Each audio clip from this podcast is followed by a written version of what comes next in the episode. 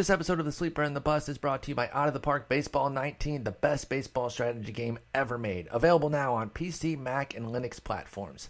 It's officially licensed by MLB and the MLBPA, allowing you to take any team from any era, from any level, and run it the way you want with unprecedented depth, control, and authenticity. New features for this year include dramatic 3D ballpark and player improvements, an all new tournament mode allowing for infinite combinations, all new scouting systems, significant AI adjustments based on the latest trends, and so much more. Even better, if you order now through the Sleeper and the Bust podcast, you'll receive a special 10% discount off the retail price of $39.99 by going to OOTP Developments and clicking on the order banner. Just enter the code SLEEPER19 at checkout. Once again, just go to OOTPdevelopments.com, click on the order banner, then enter the code SLEEPER19 at checkout for a special discount that helps support the Sleeper and the Bust. Thanks.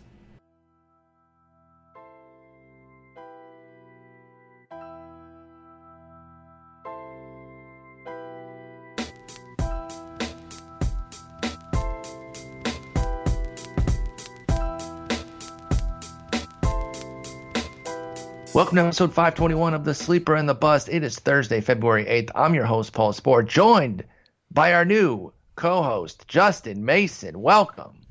It's it's How's it nice going? to be here. It- you know, we finally got rid of Eno. Wow. It took a while, though. We had to set him up, and there was a Mhm. pretty good setup that we did. Appelman believed it all the way because you could picture Eno doing that. We're not going to say what we set him up with, but we got him pretty good. And now he's out of here. Finally, the shackles are off, and maybe we can take this podcast to the next level. And he'll be fine over at Sandwich Graphs. he, he's going to dominate sandwich graphs and he's editor in chief which is what he wanted. And uh, you know it's to it's to go well uh, once they get rolled out over there. Uh, we're obviously going to miss you know he's great but i'm happy to have you. I'm very excited. Uh, you, you come you come from producer to co-host and still producer. So you're, you're pulling double duty and i and i greatly appreciate it because uh, editing the pod is a pain in the butt. For whatever reason whenever jason and i record it still always gets off kilter and it literally takes 60 to 90 minutes to edit those. I have to like every time it switches from me talking to him, it's off. It's completely off, and I don't understand why that happens. Yeah, it's uh it, it's a skill that I've honed over time. I mean, I've done got like 300 or 4 or 500 episodes over Friends of Fantasy Benefits and uh it's something that I've gotten used to. This is my fifth podcast I've been on this week. So See, you you'd think I'd have more experience, except it never really happened until starting last year.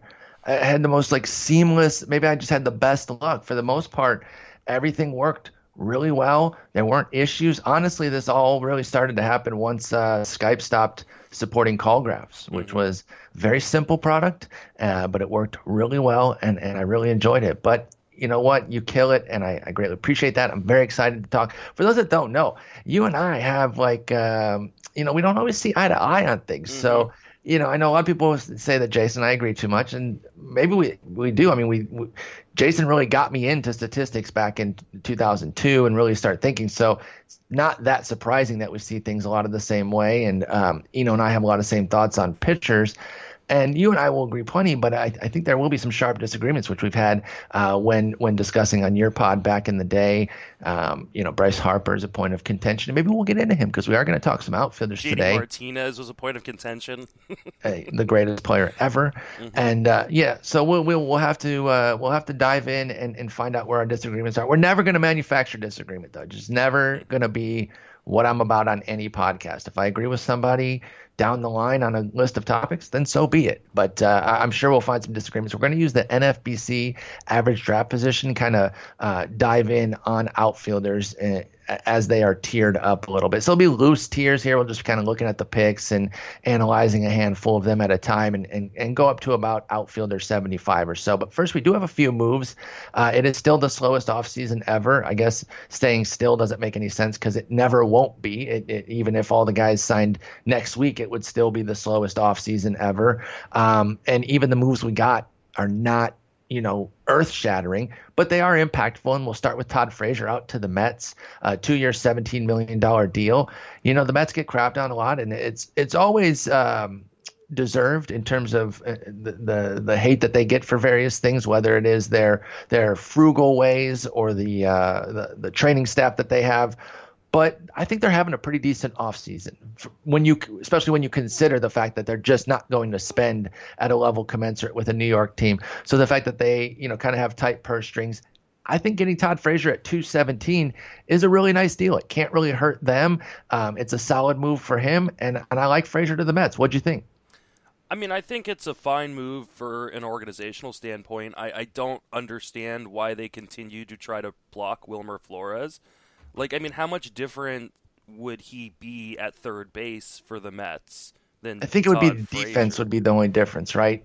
Hmm. Because Frazier is is a underrated defensive player. I don't think it's understood how sharp of a defensive player he is.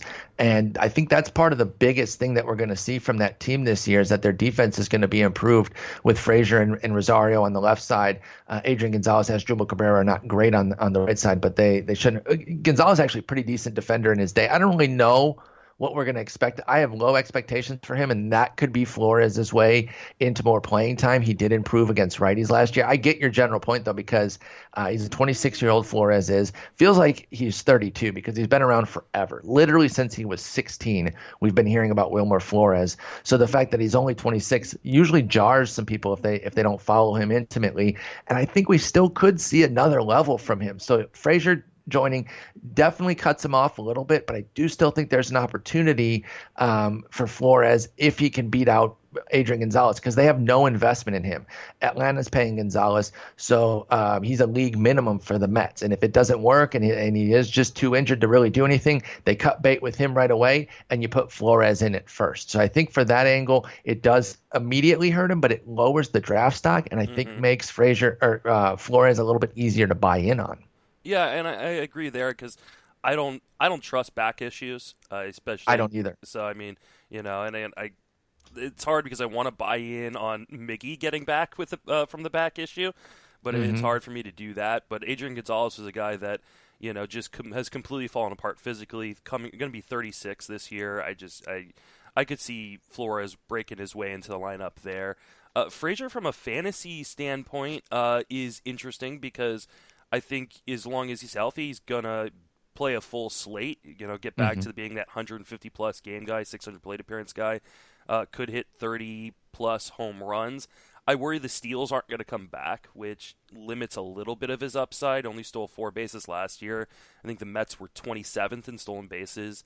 Uh, Yeah, they're kind of like the uh, National League Orioles. They just don't really steal, and that was always a nice piece to Frazier's game that kind of offsets the batting average deficiency, which we've seen down at 213 last year, 225 the year before. And and while the BABIPs are very low, you have to consider the fact that a home runs are not included, and that's a big chunk of his his total hits, and the fact that he pops up a lot. Uh, in fact, quite way way too much. Uh, I don't know if it's league leading, but it's certainly in contention for the league lead, and that's just going to eat your BABIP alive because there's no chance of those becoming hits. Because even if they fall, it's an error. You know, there's very rarely do you get a pop up that ends up being a, a a base a true base hit unless it lands in that Bermuda Triangle just outside the infield um, and and right in front of the outfielder. So I think that eats into it. You can't just look at the 236 and 226 BABIPs that Frazier's had the last two years and say, well, that has to regress to 271. I don't think it has to unless he kind of gets back to uh, uh, curbing some of those infield flies, which we saw back in the 2013 to 2015 range. But the last two years, his infield fly ball rate's been 19%. So that is a deficiency for Frazier. In OBP leagues, he does get a boost, though 10% and 14% walk rates the last two years. You definitely want to check him out there. And if they did allow him to steal and at least get back up to, say, the 9 to 12 range, that'd be a nice boost for him because if you get 30 plus homers, 9 to 12 steals, you can eat a, a, a 230 average. The 213 is difficult though if he doesn't reach 30 homers again. So Frazier's an interesting guy. I will say the market is definitely uh, building in all his deficiencies into the price. He's going at ADP 287 over the last uh, three four weeks at, at FBC, and at that point. It basically can't hurt you. It's the same as this deal that the Mets signed. That uh, it's such a great price that he can't really hurt you. Interesting thing, by the way, at third base, the Mets have four guys in a row on ADP. Todd Frazier, Asdrubal Cabrera, Jose Ramirez, and Wilmer Flores are all the uh, the, the 26th through 29th third baseman in uh, average draft position. So it, it, it's kind of a cluster there. They have a lot of guys who will emerge. I think Frazier gets the guaranteed playing time, and then those other three guys are kind of fighting to see who can maybe get a, uh, 140 games. They'll be injured enough though that they'll all get uh, fairly That's good chunks. Because so. they're old. Yeah. That's the thing too. You know, they're they're old, and we already talked about Gonzalez. So you know, solid move. Uh, he's cheap. If you're interested in it and you're looking for some uh, solid punch at your corner later, uh, I definitely think Frazier's worth investing in. Let's talk about Seung-Hwan Oh going out to Texas. Um, I, know, I believe a one-year deal should be penciled in as the closer, or at least have a really good shot to close. Remember last year, everyone was pretty hyped on on Seung-Hwan Oh. Uh, I want to say he was a top seven closer. He was definitely top ten uh, and it probably ranged, I think, from from six to eight or so, uh, de- depending. But he was really well thought of after the big first year uh, in 2016 as an age 33 closer. He had closed in Japan, so there wasn't this this sort of situation where it's like, well, can he really do it? No, of course, eh, you know he'd shown that he could. So even though there was only one year of an MLB sample, um, he was coming over with a, a track record from the KBO and Japanese leagues. But then he really fell apart. Home runs and hits really went uh, and ravaged his numbers. The strikeouts really fell, and he had a tough year, and then eventually was ousted from the role. Age 35, Seung-Hwan Oh going to Texas. What do you think about him in that bullpen? Uh, I'm staying out of that whole Rangers bullpen. This and this kind of solidifies it for me. Oh, his breaking stuff and his his secondary stuff was just not as sharp in yeah, 2017 uh, compared to what it was in 2016, and this just muddies the ascension that I think you and Eno were both talking about in an earlier episode uh, about uh, Keone Kela eventually mm-hmm. getting a spot. Uh, it, it's a really ugly rotation, a really ugly bullpen, um, and a great offense. I don't understand what the Rangers are doing. I, I just I don't I don't get it. I don't really understand it either. And I'll tell you this: um, if you want to get an idea for how I feel about Seung-Hwan Oh, when he was signed, I was up in the uh, in the NFBC draft and hold that I'm doing, and it was my pick, and I took Kela, and and O went later that that round. I'm still I'm still in with Kela here. I, I'm not I'm not saying I don't think that O uh, deserves this job right off the top. He could win it. I'm still I'm betting on skills over role here, and I, I don't think Kela will necessarily open with the role. But in a draft and hold, I think it was I don't know 26th, 27th round. We're getting late. I felt uh, I felt comfortable taking a shot on him. There's still also Alex Claudio and Jake Diekman too, and yeah, they are left-handers. But one of the thing is when you, when you have two left-handers, that, that that's one of the big reasons that that left-handers don't often close is that if there's only one lefty in the bullpen, then you don't have him for those um, for for those middle innings when a key lefty comes up.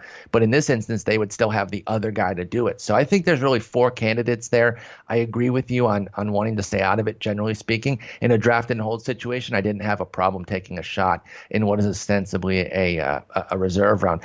I think the bigger move in Texas, though, is uh, uh literally bigger, is that uh, Bartolo Colon inked a minor league deal. And you know what? No offense to him, but I hope he never gets called up because then he'll be down the road at Round Rock, and I'll be watching him every fifth day. You better believe I'll make the trek up north. Uh, what what a great signing for Texas, right? Then this is going to get them to the World Series, yes.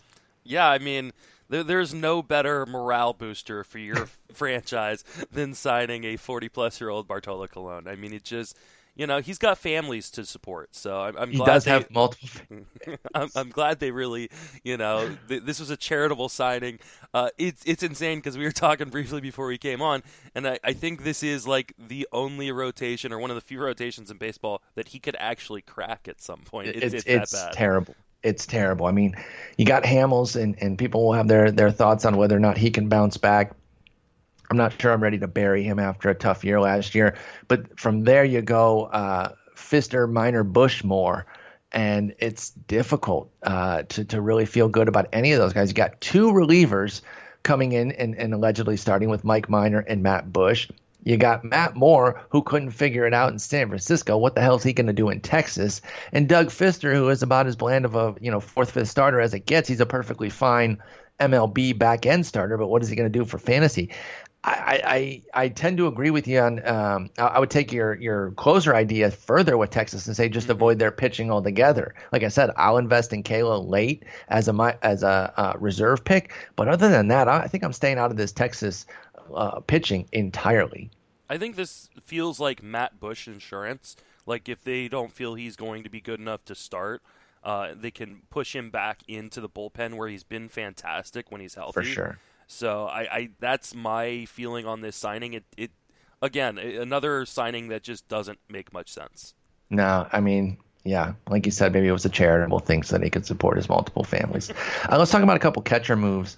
Uh, Alex Avila signed with Arizona, you know, and they had the the whole Jeff Mathis thing last year, and he was credited with certainly helping some of their pitchers, and I and I believe I believe that to be true. He's a very good catcher behind the dish, but he's such a negative with the bat uh, that that it was difficult for them to to really play him all that much, and that's why you know Chris Iannetta ended up getting some playing time. He had a little bit of a spike. Now he's off to Colorado, so Avila is going to be the full time or the the strong side platoon guy, and Mathis is going to fit in, maybe be a caddy for somebody like Greinke, and and get the uh, the occasional start against left-handers.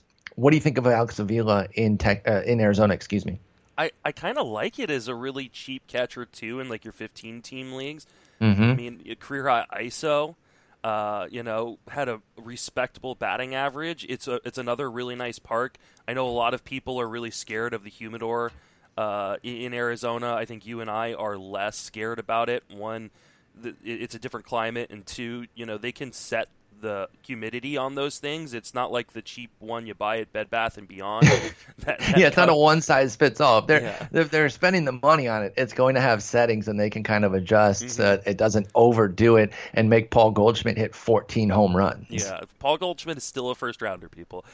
exactly, and and and it doesn't it doesn't pull. It's not going to perform miracles on their pitchers either. Mm-hmm. And I actually happen to like a lot of their pitchers, uh, but I don't think it's going to uh, evaporate. You know, eliminate eliminate their home run issues completely, which which Greinke, Corbin, Ray, and Walker have all shown at, at various times. And I, again, I like all four of those guys, and a humidor would certainly help but it, it's not a miracle thing. I, I would be careful to uh, not overrate the potential humidor, which again we still don't even know if it's coming. So I agree with you. I like Avila. The thing of it is, it's all health, uh, and that's that's the case for a lot of guys, obviously. But I think it's especially so for catchers and a guy like Avila. We've seen when he's actually healthy and upright, he can put up really nice seasons. He can he can rake right. He's big time, and he's a nice C two. We play a lot of two catcher leagues. I know a lot of other people are much more sane than us and play one catcher leagues, but I like I kind of like the challenge of it, and it boosts up the value of those upper guys quite a bit. It really does make Gary Sanchez a pretty viable second, third rounder.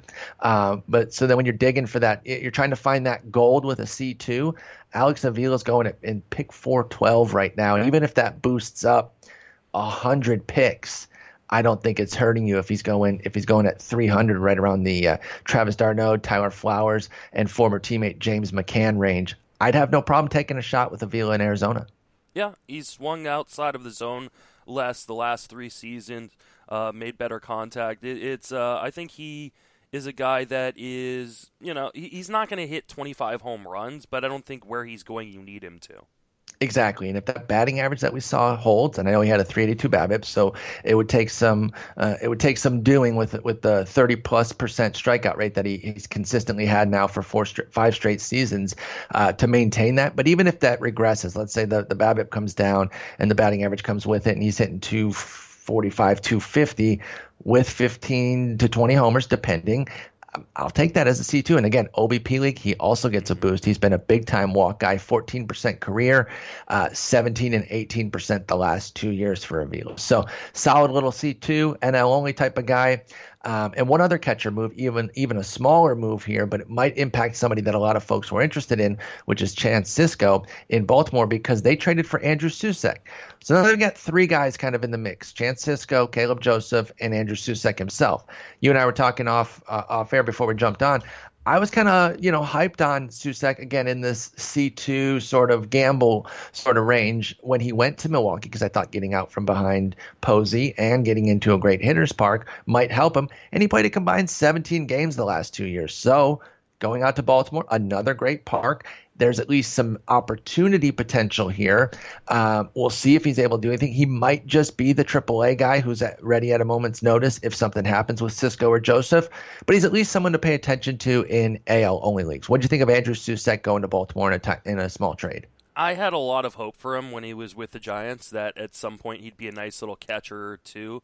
uh, especially on days off for Buster Posey. But I I think I've just given up hope at this point. I mean, he he played most of his games in Colorado Springs for the Brewers. Only had eight home runs, hit 205, 307, oh, 404. Wow. I didn't realize he was that terrible in Colorado Springs. Uh, just just atrocious. I mean, I think one of the things I th- we thought as you know when he was with the Giants is he was showing real improvements in the strikeout rate, and those mm-hmm. haven't sustained. Um, it just I, I think this is like you said th- this is going to be you know a quad A player. He's up you know for injuries or for you know the 26 addition to a doubleheader or something like that. Uh, I don't think he's much more than that at this point yeah, I'd, I'd be more interested in it if it if it lowers the price on Sisco a little bit, who I wouldn't mind taking as a C2 as well. So that's where we are in the offseason right now, guys, that we're talking C2 options for like 10 minutes. That's how ridiculous this freaking offseason is. We got an injury, and then we'll get into the outfielders here. Ervin Santana out 10 to 12 weeks after finger surgery. Um, you know, I, I like Big Irv. He's a really nice uh, rotation stabilizer, uh, workhorse type. We don't have a lot of workhorses these days. And as we say, you're always healthy till you're not. And then, you know, after uh, four four years out of five where he was 180 innings plus, the one where he wasn't was the one he was suspended, and we can't say for sure that he would have made it. But uh, you know, he has shown the track record of being a true workhorse in the game. Now he's slated to miss uh, up to three months potentially. And frankly, it kind of takes him off the board for me. I I, I do like him, and I and I've uh, you know saying the virtues of Ervin Santana, especially in a in a discussion with Nick Pollack of the pitcher list, and we're going to have him on as a guest soon, and I'm sure we'll end up getting into it, even though now it's completely hypothetical since Ervin Santana got hurt. But I think an injury like this, I'm not necessarily trying to carry Santana uh, when he could miss up to two months because you look at 10 to 12 weeks, that's just the, the best timetable. And, you know, Collette has really taught me to be more mindful of, of the of the timetables and tack on to them because they they usually give the the uh, um, aggressive one the, the you know the one that they're hoping happens. And then you got to probably add two to four weeks to all of them. So for me it's just uh, do you really want to hang on to for a half season if you're in a 10 or 12 even 15 team? I think you just kind of let ervin santana go and then um, if he's on your wire when when he's about to come back then you look at it. But i don't think i'm drafting him now at this point I, I agree with you in terms of your traditional home leagues, uh, because especially because with the uh, addition to or the the ten day DL kind of wrecking havoc on fantasy teams last year, you're not mm-hmm. going to be able to hold on to a guy like that for ten to twelve weeks uh, in your traditional home leagues. Now, in your draft and hold leagues, where you have really, really deep benches and they're pretty ageist to begin with, his ADP was, you know, pretty tantalizing to begin with. You're going to see him drop a ton after this news. I wouldn't mind taking a shot there, you know, as my, you know, 10th or 11th starter if that's where he's going to be going because he has shown even though like the the uh, underlying skills don't look great and they don't he still put up really good season in back to back years. You don't fake that. You yeah. don't fake that. And by the way, um, I, I, should say that the number of DL spots. I was in the NFC Mindscope here, NFBC Mindscope, which um, only allows the seven reserves. There's no DL. So that's what that's where I'm talking about not drafting mm-hmm. him. I, I agree with you that there are situations and we should definitely get into those. Depending on how many DLs you have and the 50 round draft and I agree with you that then you do consider him because he was already cheap and he's going to get much, much, much cheaper. So I do think Ervin Santana is in play there. I agree with you. I should have stated that I was talking specifically NFBC with only seven reserves, that you're not trying to hold him for two plus months as one of those seven um, because I w- I'm not even all that interested in holding like a a, a prospect of, of note to do that. Mm-hmm. You know, somebody that you expect to maybe come up after the Super Two. I don't even want to do that. So I'm certainly not going to hold a guy who's hurt. But in draft and hold, you're doing 50 rounds and that's all you've got all year. Then I would jump in for sure because what do you think he's going to go? Let's say he's going 190 right now. What do you think this is going to push him to? Could it go to 300 for Ervin Santana? Yeah, I think it will. I, I think you're going to see him going outside of the top 275, 300, and I think at that point, he's bet you know as, as a reserve pitcher in a 15 team league that you can just stash there and have a bunch of other backup options uh, with your roster construction. I think there is like you know in NFBC leagues you can't trade, so you can't like add depth mid-season. So exactly. that's almost like a, getting a mid-season trade when he comes back because he should be good, and that defense behind him is really nice and it's a finger too. So you know it can it can affect him, of course, because you're using your hand to pitch. But it's it's less concerning than than a shoulder or elbow. So I agree with you there on Ervin Santana. Definitely a draft and hold option. Or if your league uses a substantial number of DL slots, I would say five plus. Or if they, of course, if they have unlimited, you can stash them there because it will come at a, at a very discounted price. So uh, hopefully Big Irv gets gets healthy sooner than later. I do like watching him pitch. I do think he's somebody that when you watch him pitch, you kind of you kind of get it a little bit more why he's able to have the success that he has. Um, he generates uh, poor contact, keeps hitters off balance. He doesn't have an amazing repertoire, but he's got a really strong slider and then a decent uh, fastball changeup mix there. And and we'll see what happens when he gets back. It could almost uh, be like a midseason trade for Minnesota, you know, that they get an acquisition, but now it really puts them behind the eight ball to maybe go out and get a Darvish who they've been rumored with, or an Arrieta or Lance Lynn. I think they need to get an impact arm now with this injury. This really cuts a leg out from under them because their rotation wasn't that strong to begin with. You were looking at Santana Berrios at the top, and and then what? Not much. And I thought Santana, Darvish, Berrios um, would have been a nice little trio. Now they need a Darvish just to kind of get back to to where they were. Not that Darvish isn't better than Santana, but now it would be it'd still be the one-two punch. So uh, it hurts it hurts Minnesota for sure, but it could be a boon for you in your fantasy league. Yeah, I, I don't even know who this Aaron Seigler's I, guy. I've heard the name because he's in the uh, the same division as as my favorite team, uh, Slaggers, and I thought it was a small I for a while, so I used to say that it was Aaron Seegers, but it's apparently a small L.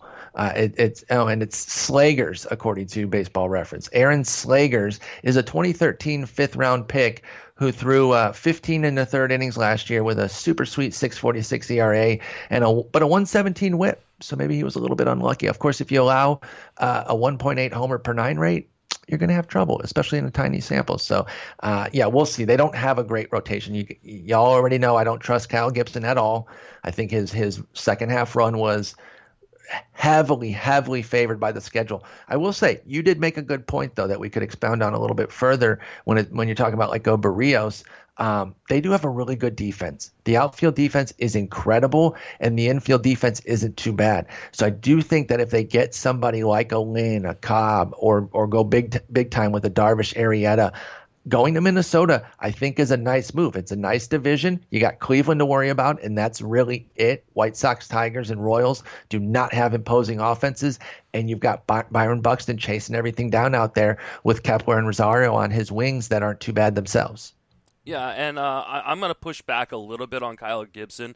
It wasn't just the schedule. He made some actual yeah, changes. No, he didn't. Yes, he did. He, he never changes. He's he, the worst pitcher ever. No, I'm just kidding. I'm kidding. Go ahead. Go ahead. He changed his arm slot a little bit uh, and uh, and moved a little bit on the rubber. And I mean, you know, pitching those little changes can make a difference.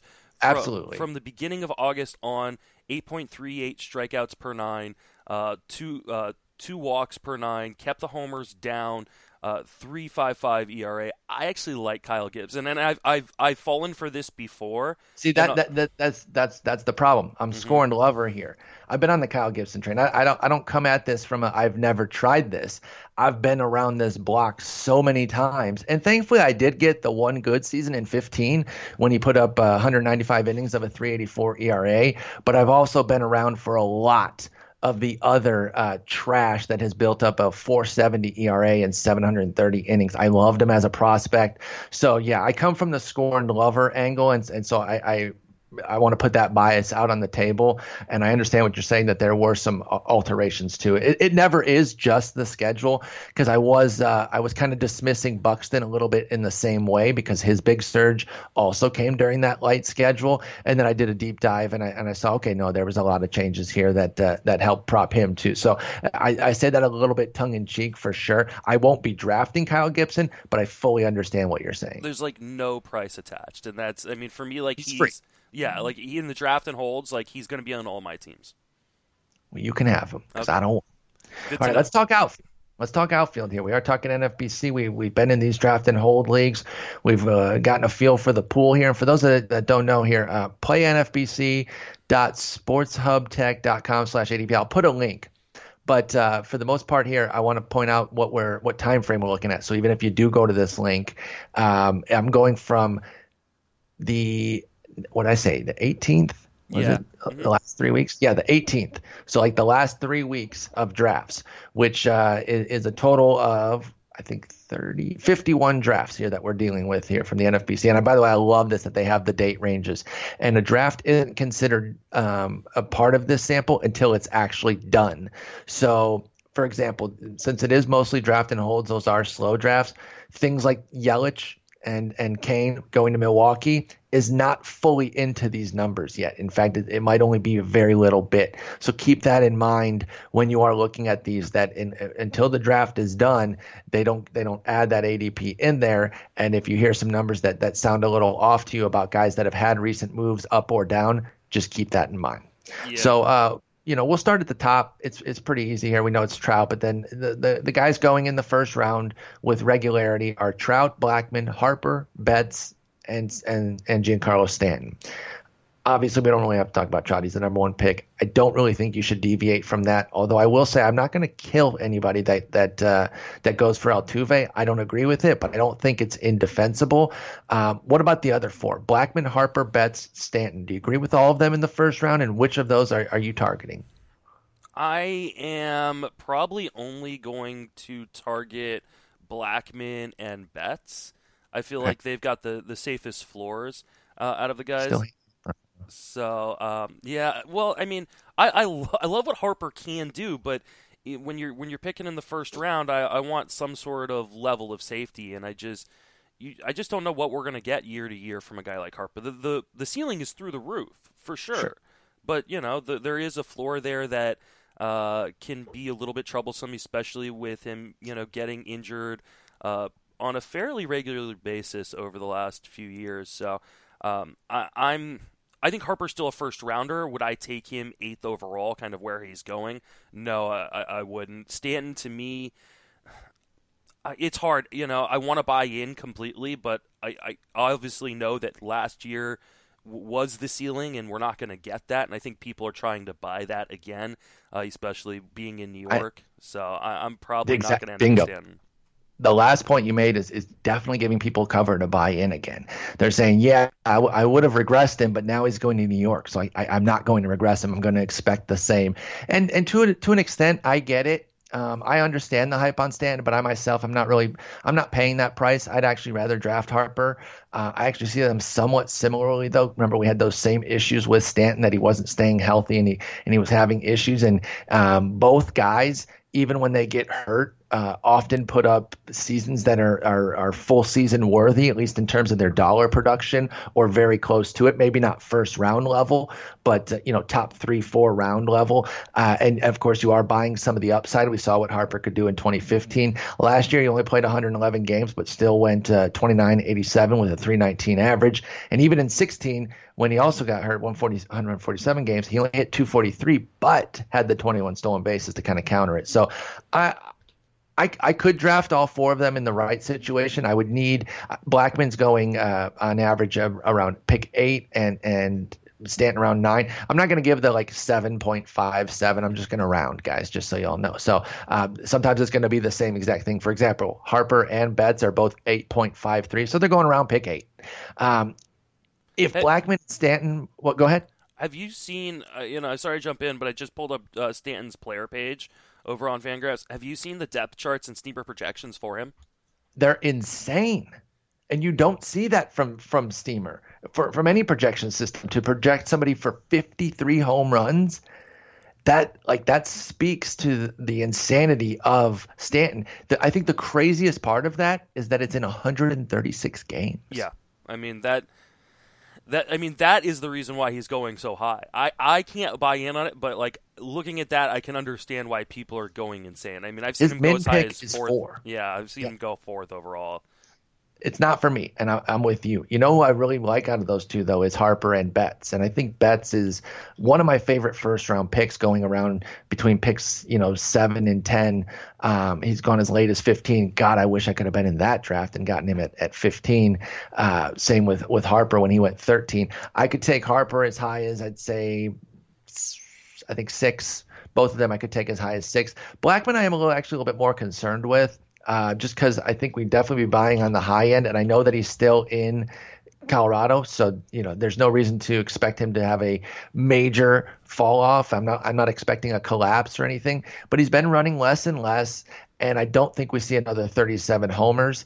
Uh, so it really comes down to kind of the batting average for him and the runs. A buck 37 last year, that's absolutely bananas. So I think we got to regress him. I think Steamer, uh, going back to them, they've they've gone too far with it. They've got him for 26 homers, 17 steals, 79 RBIs, and just 101 runs with a 296 average. I'm a little bit higher than that, um, but I think all things equal, you know, if I'm if I get to a pick and it's Harper Blackmon and Betts all available, I think I go Betts, Blackmon, Harper in that order personally. Um, and again, it's more about those other two and less about Blackmon, more about Harper's just colossal upside to be, you know, 50 and 120 with a 300 plus average on the high end. Of course, I'm not expecting that. And then Betts, I think last year, I really do believe that uh, you look at it and it was bad. It was bad luck last year. I mean, there were some some things you could say. You know, you don't just say bad luck and completely write it off and walk away. But when you really dig in, it's hard not to feel like the 268 BABIP had a lot of bad luck tied to it. Even even with him having some infield fly issues and uh, you know losing a little bit of his line drive rate, he still hit the ball as hard and he still went 24 homers, 26 steals in a down year. He's gonna be 25 years old. Give me that all day. So I'm still very high on Betts, and I love that he's dipped down from what was he like the third, fourth pick last year down to the eighth, ninth pick this year. I know that doesn't feel like a lot, but in the first round, every pick is kind of a big jump, and so I really like Betts in the middle of the first. Uh, I'm right there with you. I mean, he actually improved some of his contact rate numbers. You know, swung less outside of the zone. Uh, his swing and strike rate uh, pretty much stayed steady, but went down just a little bit. Uh, I just, yeah, I think I think Betts is one of those guys that last year was an extreme version of what the floor can be. I, I would uh, fully expect him to bounce back up to like a 295 average, uh, 30 home runs or 28 to 30 home runs in Boston with a fantastic lineup, yeah, I'm all aboard the Betts train again. We got to talk about Judge. He's kind of on an island by himself here because he's at he's at average pick 18, and then the next outfielder's at 24. So he's kind of he's kind of sitting there by himself. So we'll we'll talk about him independently.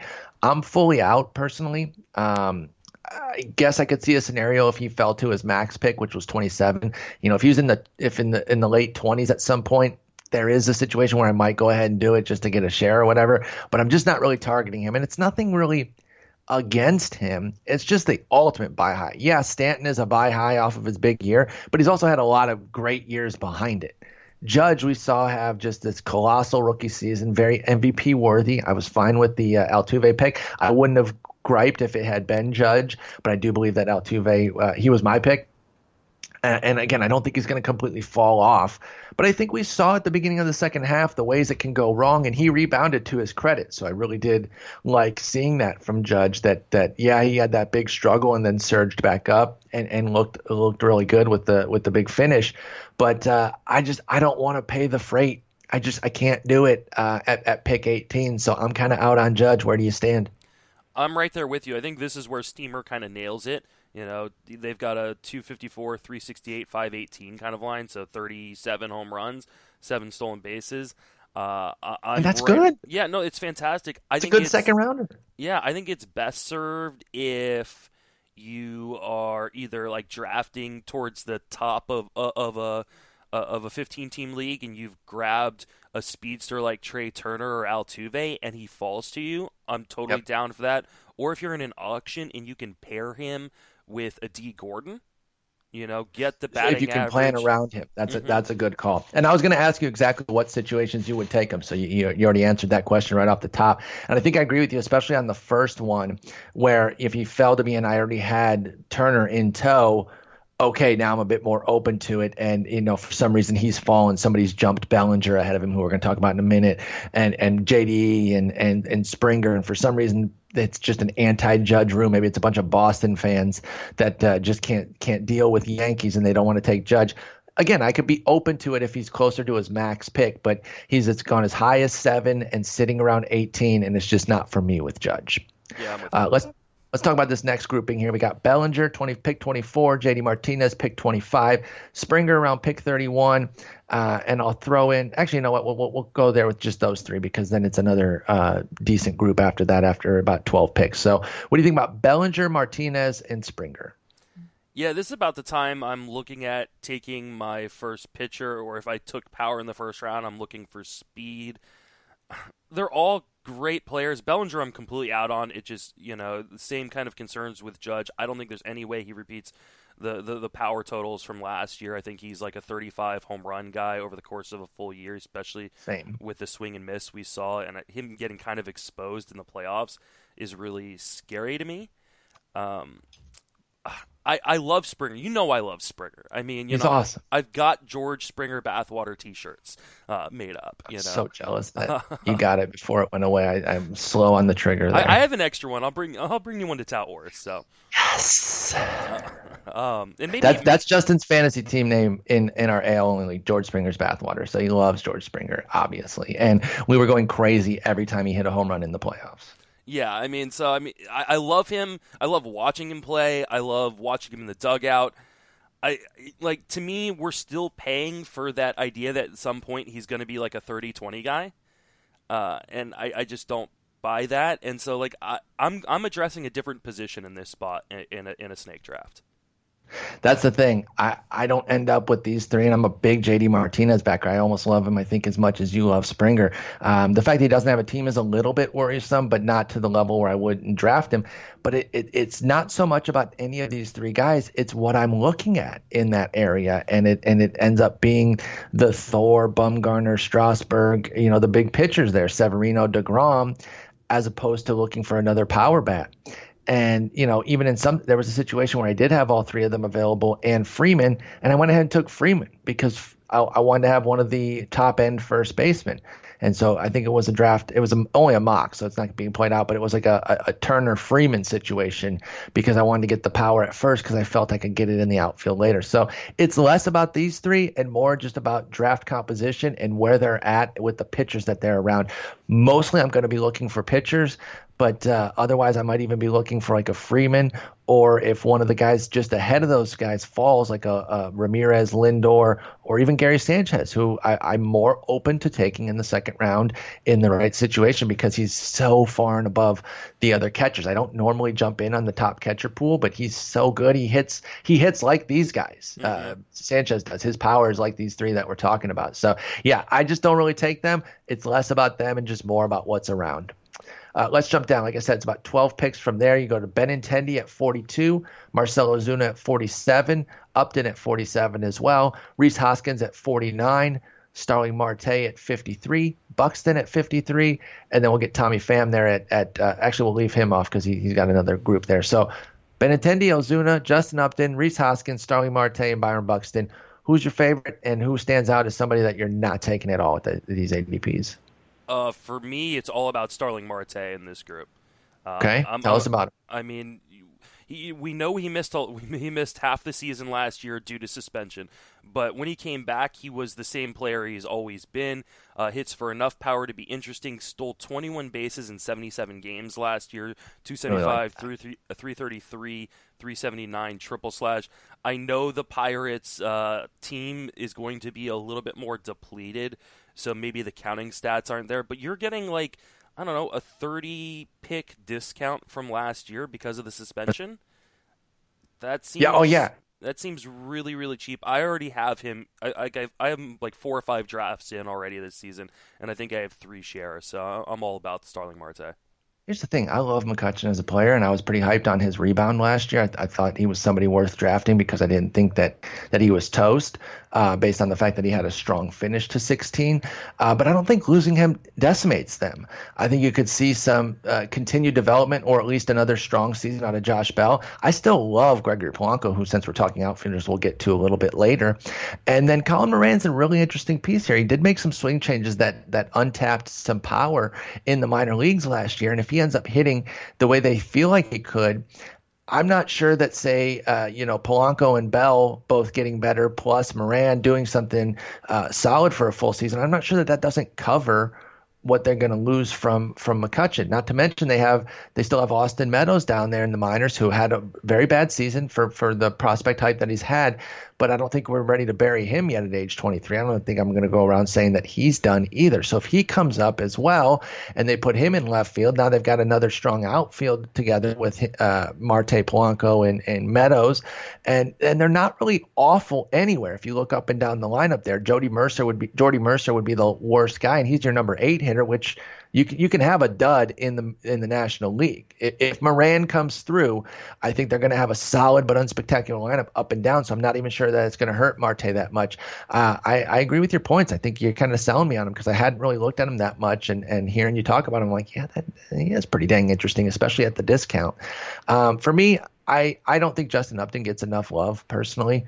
I I I still think that he is being held up to these weird standards of being the number one overall pick as if he hasn't lived up to them. The dude has 6,200 plate appearances of a 121 OPS plus. He's 21% better than league average over his career with spikes higher and only, you know, only a handful of, of dips lower. I know he had a 106 back in 16. He had to rally really late to even get the 31 homers with the Tigers because uh, he hit 246 that year and he's got a couple 110s on his ledger. But otherwise, a buck 35, 133, 124, 141 he's a stud and he's only going to be 30 and i really like that la team. I, I, they had a really great offseason. It feels like ages ago that they made all their moves because nothing else has happened.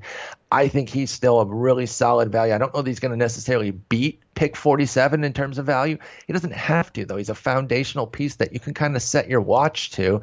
And he also steals a little bit. He's had um, nothing lower than eight in his entire career, um, as far as full seasons go, since 2009, and only th- three times has he been below 14, which is what he had last year. And so Mike Scioscia runs, and he has a good enough rate, so I could see another 35, 15 with a 260 average and a 100, 100 because of that lineup as far as runs and RBIs. So I really like Justin Upton, um, and Rhys Hoskins is the guy I'm not taking at that ADP, and it's it's not that I don't think he's good. Uh, I love the plate approach that he has, and I think there's a, a, lot of good things to like. But pick 50, pick 49, no way, man. Uh, if you look at his big run that he had, just starting from when he came up, Edwin Encarnacion did the exact same thing he did. Mm-hmm. They they they were in lockstep down the stretch there, and for whatever reason, it's like, well, Hoskins is going to build on that, whereas you know everyone's thinking that Encarnacion is going to come down. Now I understand that Encarnacion is like 52 years older. And I'm not saying that they're 100% equal, but what I'm saying is you can't take a 50 game sample and be like, that's who this guy is, because plenty of guys have a 50 game run like that, especially at the top end uh, of players. I just can't take Hoskins as, as, as 50. What do you think of Justin Upton and Rhys Hoskins? Well, I'll start with Hoskins because that's the that's the player debate I've been having everywhere on, on my podcasts over at uh, FWFB and on uh, my radio show uh, on fantasy is is asking people between Hoskins and E5 and I think a lot of people are ageist and, and they take Hoskins. But the range of outcomes with a guy like Hoskins is so wide. Whereas I can literally pencil in my stats for E5 right now. Like absolutely, you know, it, it's what February eighth, and I can go. Okay, he's going to give me a 260 average, 35 home runs, you know, 85 uh, runs scored, 100 RBI. I, like I know exactly right now, and that makes roster construction during a draft so much easier. So I, am all aboard uh, E5 over Hoskins. Um, I understand people chasing that upside, but people really need to stop trying to project a 50 run sample into a 160 game sample. It's it's just, it, it's, it's not fair to anyone it's it's again i agree with it too and i'm a draft your guy. You know i said get your guys. And if hoskins is your guy i understand but it's it the hype is so high. And heaven forbid he goes out and hits you know seven spring training homers because it'll actually go up mm-hmm. if you mm-hmm. can believe that. You know he's he has a min pick of 35 and i'm just not doing it. I like the um the, the minor league track record. I like the plate approach.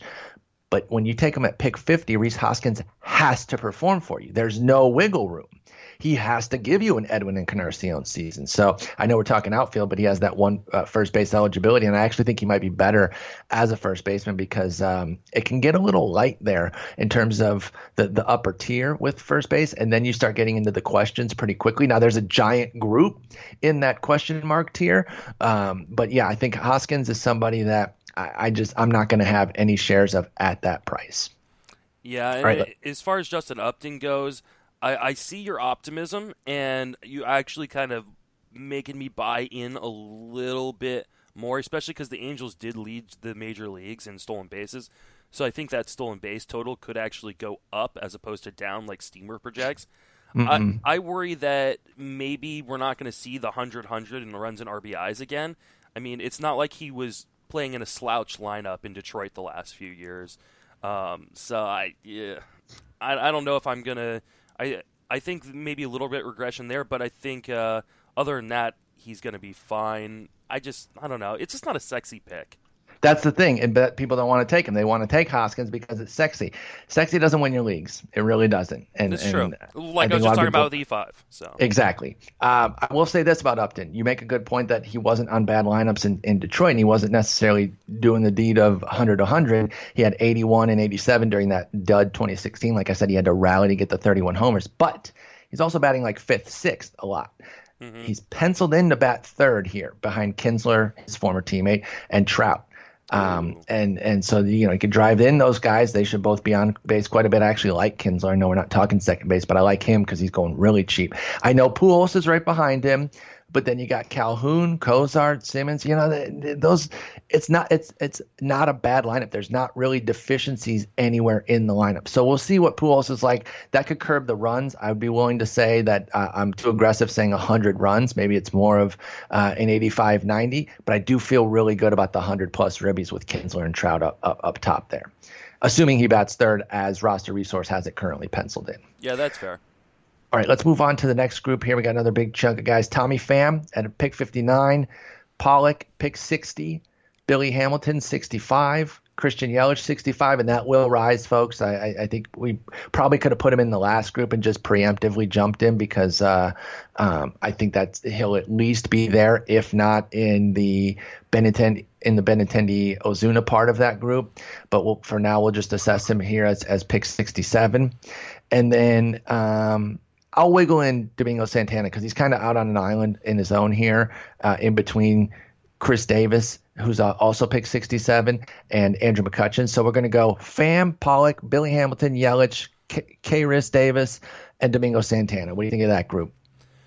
Man, I, have been trying to kind of crap on Tommy Pham for a while, but the more and more I look at what he did last year and the fact that, that St. Louis is actually – moved outfielders away and trading away uh, Grichuk and Piscotty. Seems to me like they are completely comfortable with giving Tommy Pham a full run of plate appearances in 128 games. Went 23, 25, 300, 400, 500. Um, uh, yeah, I. I actually really like Tommy Pham, and he's so good. It's it's hard because I, you know, he came kind of came out of nowhere, and so I want to discount him but the last time I did that, I did it to JD Martinez, and, and I've eaten crow for it for the last few years. Um, tasty, tasty crow. Uh, um, and so, uh, you know, Pollock is a guy that I, I just don't trust to stay in the field. Um, I love Billy Hamilton, but not everybody is a, a big fan of like the one category superstars. I am, especially well, if you're doing speed. it. If you're doing it, and I talked about this on the show before, make sure that you're going in with the idea of taking him, or if you're if you don't know for sure if you're going to take him, make sure you have a plan if you do get him.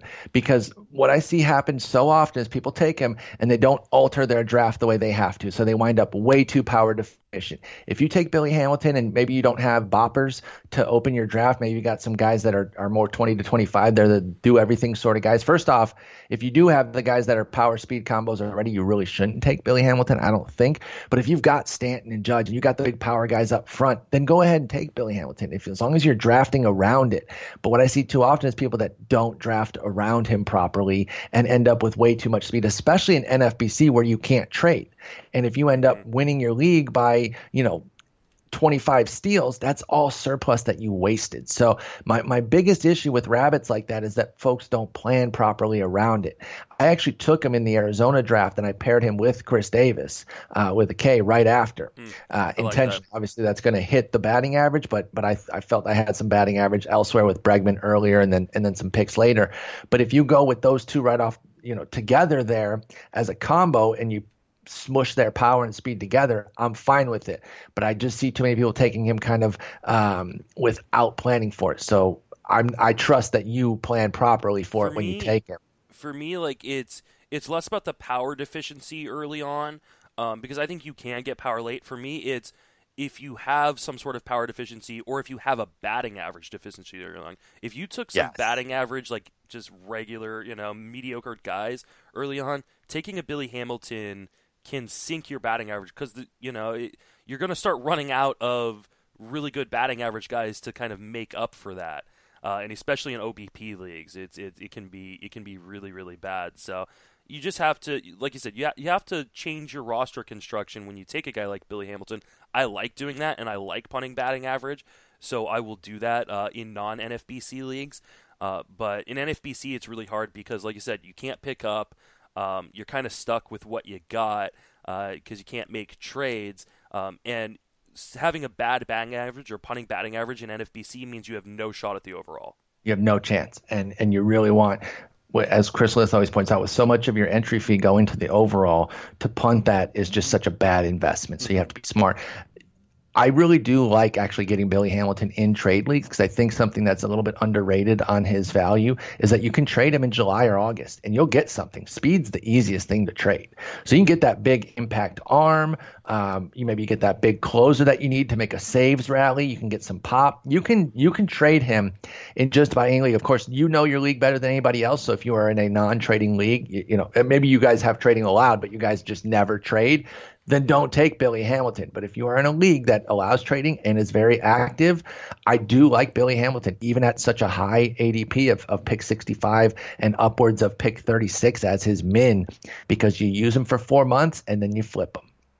Um, is there anybody in this grouping here? Again, Pham, Pollock, Billy Hamilton, Yelich, Kairis, Davis, and Domingo Santana that you're fully off on, or do you um, can you see taking any of them at their given ADP? I think I can take uh, Yelich at his current ADP. I think where he's going, if we if we talk about this in two weeks and the inflation is hit, uh, I'm out on Christian Yelich. I just I know a lot you. of people are really really excited about the park change.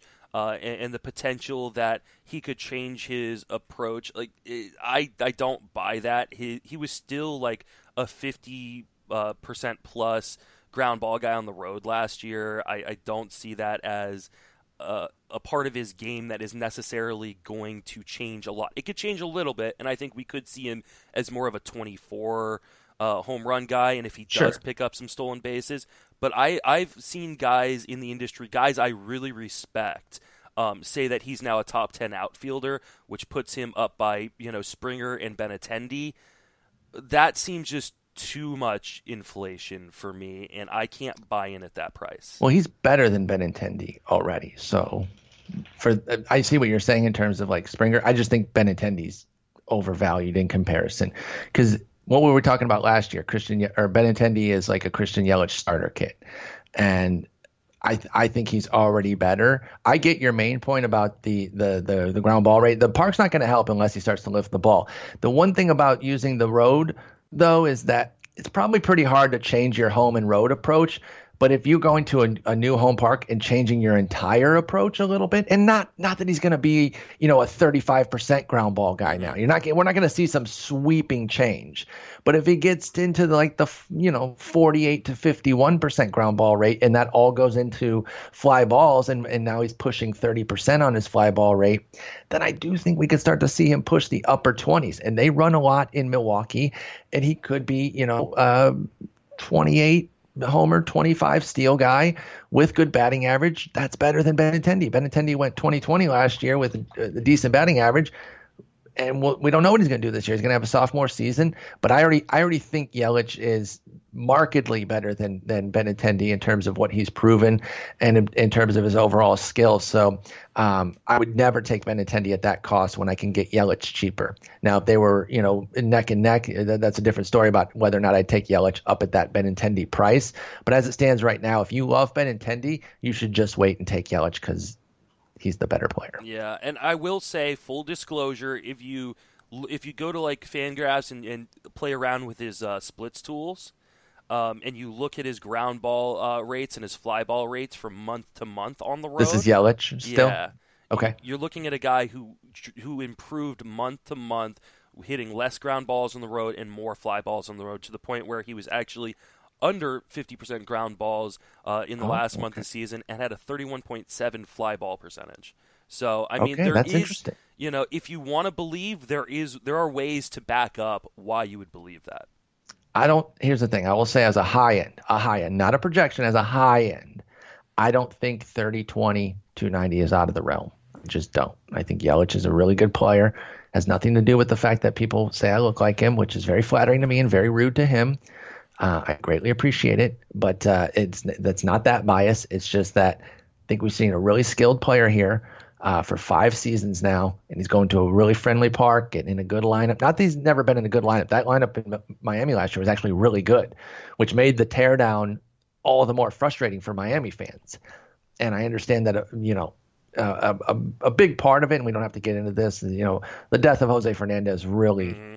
As, as, as devastating as it was from just an emotional losing their their their friend and, and family member, that that's obviously the most important factor. But then when you even pivot over to the on the field, it completely devastated that team. And I think that that really took them down from being a team that was kind of on the rise to one that obviously has now sold out everything. And uh, but we'll see. I think Yelich in Milwaukee could be nice, but if the, if if it goes too high, you know, I'm really eager to see when a bunch of these drafts get get logged into the NFBC ADP to see where he's going uh, as a full brewer here. And if he's going as a top, you know, 30 pick, then you're talking George Springer, and I'm going to go Springer over Yelich. You know, I, am I'm I'm with you at that point. All right, let's let's go a little bit quicker. Here. I'll go with a bigger group. Andrew McCutchen at pick 85. Chris Taylor at pick 90. Uh, you can mention Taylor, but he's much better as a second baseman, but but he is in here. Uh, Yoenis Cespedes at pick 91. Lorenzo Cain at 99. Nick Castellanos at 101. Braun at 112. Desmond at 113. Marwin at 114. Again, first, second, short, outfield. Uh, you, you, probably shouldn't be putting him at outfield or first. You really should be getting him in that middle infield, but you can mention him if you want. Puig at 114, Rosario at uh, 118, Ender Inciarte at 123 and Ronald Acuna at 123. I know that's a giant group, so you can just pick a couple favorites or or anybody that you're fully out on. And again, that's McCutchen, Chris Taylor, Yoenis Cespedes, Lorenzo Cain, Nick Castellanos, Ryan Braun, Ian Desmond, Marwin Gonzalez, Yasiel Puig, Eddie Rosario, Ender Inciarte, and Ronald Acuna. Well, I'll, I'll start with maybe a couple guys I love, and I think uh, guys you you like as well. Um, I love Lorenzo Cain. I mean, his move Absolutely. to Milwaukee to me is going to be huge for his value. Uh, getting to get out of Kauffman Stadium, out of that Royals lineup that was is was going to really suck this year, hitting atop of that Brewers lineup in Milwaukee. Ooh, I'm all over Lorenzo Cain. I actually. Uh, my, my draft hasn't finished, so it hasn't updated on the site's website. But when it does, my last pick in my current NFBC draft will be his high pick. Uh, oh, you're going to be the main pick. Where, would you take him? I took him 75th, so it's like just one okay. pick up. But uh, but you're moving, but you're moving that meter up. Mm-hmm. Yeah, I can get behind that. Remember, we were saying um, that the there was actually nobody at 75, but that'd be right in between Khris Davis at 67 and Domingo Santana at 78, his current teammate, but I think not for a very long time. And I would definitely take Cain above um, uh, uh, above Domingo Santana and probably above Khris Davis. And I like Khris Davis. I really do. I think he's uh, a, a bona fide power hitter. But what Cain can do, if you, are you thinking maybe like upwards of 10 homers possible to, to add and set a new career high at, at 25? Is that too high uh, as far as the homers go? Where, where do you see Cain going with the pop? I think it's just a combination of everything. One, you know, like I said, I like to punt batting average, but when I'm not punting batting average, to have a guy who can hit 300, deliver and go like I think he could go 23 30. that'd be so nice with, with a 300, 300 average, average, and I mean, 100 plus runs. Right? And that's a ceiling, and that's really dependent on how many games he's played. Uh, sure. He plays, and, and they have said they're going to try to keep him healthy, especially with the amount of bodies they have right now. But I, I still think he's a guy that like 15 home runs that he hit last year is the floor, and I think this is a team that is going to push it at the top of the uh, the the uh, batting order. So I, I'm looking at like he could easily go 15 30, 15 35 with a 300 average, and then there's potential for more growth in in the power. Uh, that to me seems like I don't know. I mean, that's you know what we've been drafting Starling Marte in, in previous seasons around pick 30. Yeah, hell of a lot higher there. And and you know, Cain is going to go up from 99, but I'm not sure that his average draft position is going to go much higher than the 75 you took him. And I could see taking him as high as, say, 60, which puts him around Pollock. And you're talking Pollock numbers right now. and not as you know they both have their health concerns but i think pollock's a little bit more chronic with his stuff whereas Cain is usually kind of going all out on defense i guess they both are going all out you know i uh, wasn't it that uh, he slid in into home during a spring training game is what hurt pollock you know he goes all out um, so I, I i shouldn't say that you know for one guy uh, and not the other both of them get hurt because they they go full bore they're center fielders so they both carry that injury risk but between those two Cain and pollock who do you prefer Oh, it's easily Cain. I, I don't trust Pollock to stay on the field. Yeah. And okay, but like here's my question to you: like, why shouldn't he? Why shouldn't Cain go above Byron Buxton? Oh, he should. I, I, have no problem with that. Um, and I've I've come around a bit on Buxton from where I was, but mm-hmm. between those two, I would take Cain, and you don't have to pay the same price. So you're going to give me Cain cheaper, but even at the same cost, let's put them both right at 60. You know, Buxton's at average 53 right now, but let's say he dips down a little bit and he goes at 60, and they're both right there with Pollock. Those three, I think I go. I think I, I personally go Cain, Buxton, Pollock. Um, okay. I, those of you that love Pollock, hit the comments up. Let, let us know why we should be in because I know there's his big believers out there. And I used to really like Pollock, and I think I'm just scared off on the health. And I, maybe I'm being lazy and I've just kind of dismissed him, so I don't have to have another guy to think about too deeply. But I'm just not in on him. I have the same sort of sour feeling with Pollock that you do. So if you're the big Pollock backer out there, go ahead, hit the comments, let us know. Make the case for Pollock. I'm open. I'm I'm I'm willing to listen, but right now I'd be favoring Cain for sure, and I think I'd even favor Buxton's upside versus Pollock. Again, another guy who gets hurt, by the way, Buxton playing all out. Uh, but I think that his potential is for 50 steals, and that's why I think I would take him over Pollock. Uh, other guys I really like, Yasiel Puig. You and I are both, uh, Love I think, Puig. Puig guys. I haven't read the article. There's some sort of uh, news about him uh, leaving his agency or something like that. I actually was fired from his agency. Oh. They they got rid of him. So you know, there's maybe a little bit of concern there.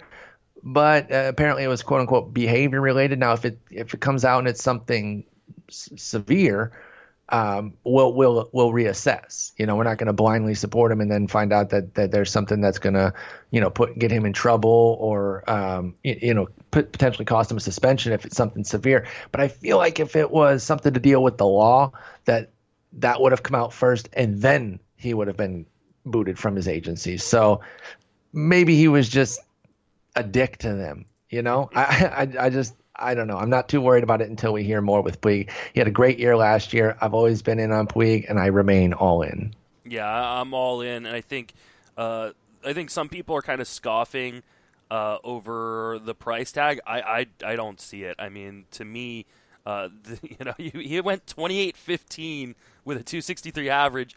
Uh, even if he, you know, even if there's no more growth coming, that's that's a pretty fine uh, value uh, where he's going. Ian Desmond is a guy I believe will bounce back. Mm-hmm. Um, I and, I, and I like the multi-positional eligibility. Um, Unfortunately, it's full price though. I was kind of hoping for a discount on Desmond because I'm a Desmond backer as well, but it's basically full price. He was going higher last year, but I don't think that the discount, uh, insofar as it is, is commensurate with the fact that we got a dud season there. So I know that's Coors keeping the price high. I will still buy in, but I, I was hoping that he was going to be kind of in the uh, the 130s or later range, and I was going to get a ton of shares. As it stands, being pick 113 you know between 90 and 113 i'll probably get a couple shares but not not the colossal investment i was expecting to get on desmond. He, has got a wide range of adps as early as 90 as late as 160 I that is severe. he's one of those guys you just kind of you shouldn't be targeting necessarily. You should go oh my god it's you know pick 145 and he just fell to me Yep. Um, don't be afraid. Don't be afraid of what we saw last year. He dealt with injuries. The speed was still there. The average was uh, actually uh, pretty nice. Uh, so, you know, the power will be will be fine. And if he goes, you know, 25-15, um, it's going to be, you know, you're going to be happy you took him around pick 145, 150 if that's where he falls to you. Yeah, I, am definitely in on Desmond Puig. Nick Castellanos, obviously being a Tiger with that team, you know, the the context numbers, the runs and RBIs, you got to be skeptical with for any of the Tigers that you might be interested in. Not that everyone's going to be that interested in too many of them. Castellanos and Cabrera, uh, if you are a Cabrera backer, might be the only ones. But I do like him. I do think he's a true power hitter that's really coming into his own. And, uh, you know, his high pick of 67, I could never do just because of those context numbers, because even on the highest end, I don't think you can really project 100 on either the runs or RBIs, but I do think he's a really good hitter. If he if he's staying in his ADP or lower, you talk about a disparate range for Desmond. Castellanos is 67 to 151. So he's got his big backers, and he had a group of heavy non-believers. And if he's toward that low end, I'm jumping in. But as it stands right now, I'd probably take other guys like Desmond Puig. I'm a little bit intrigued by Eddie Rosario, and it, it, stems from seeing him in the Arizona Fall League. Saw a couple good games from him, but everything I heard, you know, you, you sit around and, and, there's scouts there, and there, there's analysts like our fantasy analysts like ourselves, and you hear them talk about whomever's that bad and, and, and how they feel about him. And he nobody was having anything good to say about him. I was like, oh, you know, that's that's interesting because I actually really like him. Um, and then he had a really good weekend, uh, really good weekend, a really good season this year with 27 homers, nine steals, 290 average. Although he went nine for 17. So don't bank on any sort of steals from him. Not not very efficient on the bases, uh, but was just a run and two RBIs short of 80-80. Going to be age 26. I don't know. I kind I kind of dig Rosario. You know, he's not a great player by any stretch. I don't think there's a ton of upside. But if you're getting him at his ADP or lower, 118 or lower, I don't hate him. I like the approach change. You know, swung outside of the zone, uh, less, made more contact, improved his contact rate over five percentage points last year. Uh, swinging nice. strike rate went down almost four percentage points. Um, he's not like a sexy guy again, uh, but I think he I think he has a pretty safe range of outcomes, which is nice. So if you've taken some maybe riskier guys up top, you know, he's a guy that I think should go 25 8, 25 9 next year with like a 270 to 280 average. So I mean, it's not a guy who's going to win your leagues, but like you know, those are bankable stats to me. I think he'll consistently fall below his ADP too. I think that mm-hmm. 65 min pick is really carrying the uh, the 118 mark. He's 169 on his on his max pick, so over a hundred pick difference. That's pretty severe. I think he'll be more in the 130s, and that's when I start to like him. I like Ender Inciarte as a cheap speed option, but you got to plan around it because I don't think the 11 homers are coming back. I think that was definitely uh, you know ball related and something that you you really have to scale back to say six or seven. Um, he'd he'd hit 13 total in three seasons before, hitting 11 last year, Ender Inciarte did. So that was a 13 homers in 1,586 plate appearances, and then 11 in 718 last year. So, uh, but I do like the the 20 something steals and a good batting average. It's harder to get batting average once you kind of get past pick 100 or so, and so the fact that you're getting a plus 300 average at 123, I do kind of like, and I think Atlanta's offense is is sneaky solid. I do. Um, we all know how much I love. We all love Albies, you and I, uh, Andy, you know. Um, so you know we like some guys over there. I, I would definitely take uh, Inciarte above Acuna. Actually, I, I don't want to say definitely as if I could never take Acuna there, but what, what do you think of Acuna? We got we got to talk about him. I think we'd get yeah. rage comments if we totally bypassed him. Pick 123. How are you feeling about Acuna? Uh, I am the in the minority, and I think I'm the lone voice of reason on Acuna. like I know a lot of people are like he's he's gonna be up early. He's gonna be up, you know, bef- before the start of May. I just don't get it. Like, and a lot of people are like, "Well, look what happened with Kris Bryant." The Cubs were trying to win a World Series when they just held Kris Bryant down for a couple weeks. This is a really, really young guy that has never struggled. Absolutely never struggled at any level. He's just breezed through. Is that the kind of? Do you want him to struggle for the first time at the major league level at 20 years old? I know people are really excited about him. But one, you're right now you're paying like he's going to be up. There is no guarantee of that. I'd rather have Victor Robles, who I think will be up before him, and he's going I think like 150 picks later. Oh, maybe even later than that. yeah. I guess uh, it'd be about 300. I mean, he's so cheap. He's he's so cheap. Oh, hang on, let me find him real fast for you pick 318 right now. So yeah, over 150 picks later. Yeah, I, I just like I understand like this. I think Acuna when he is up is going to be good. I do think there are chance, uh, chances he could struggle. Trout struggled in his first uh, major league call up. Uh, Correa struggled after being kind of uh, having to make adjustments against mm-hmm. you know the pitchers making adjustments. So like, don't think just because this guy is going you know a top prospect or the top prospect in baseball that he can hit the ground running at 20 years old. He's still going up against major league pitching. I think his price is insane, absolutely insane.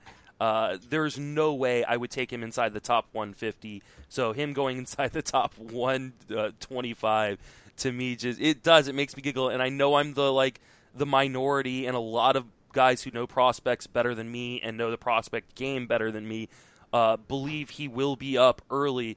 PECOTA put out their standings projections, I think today or yesterday.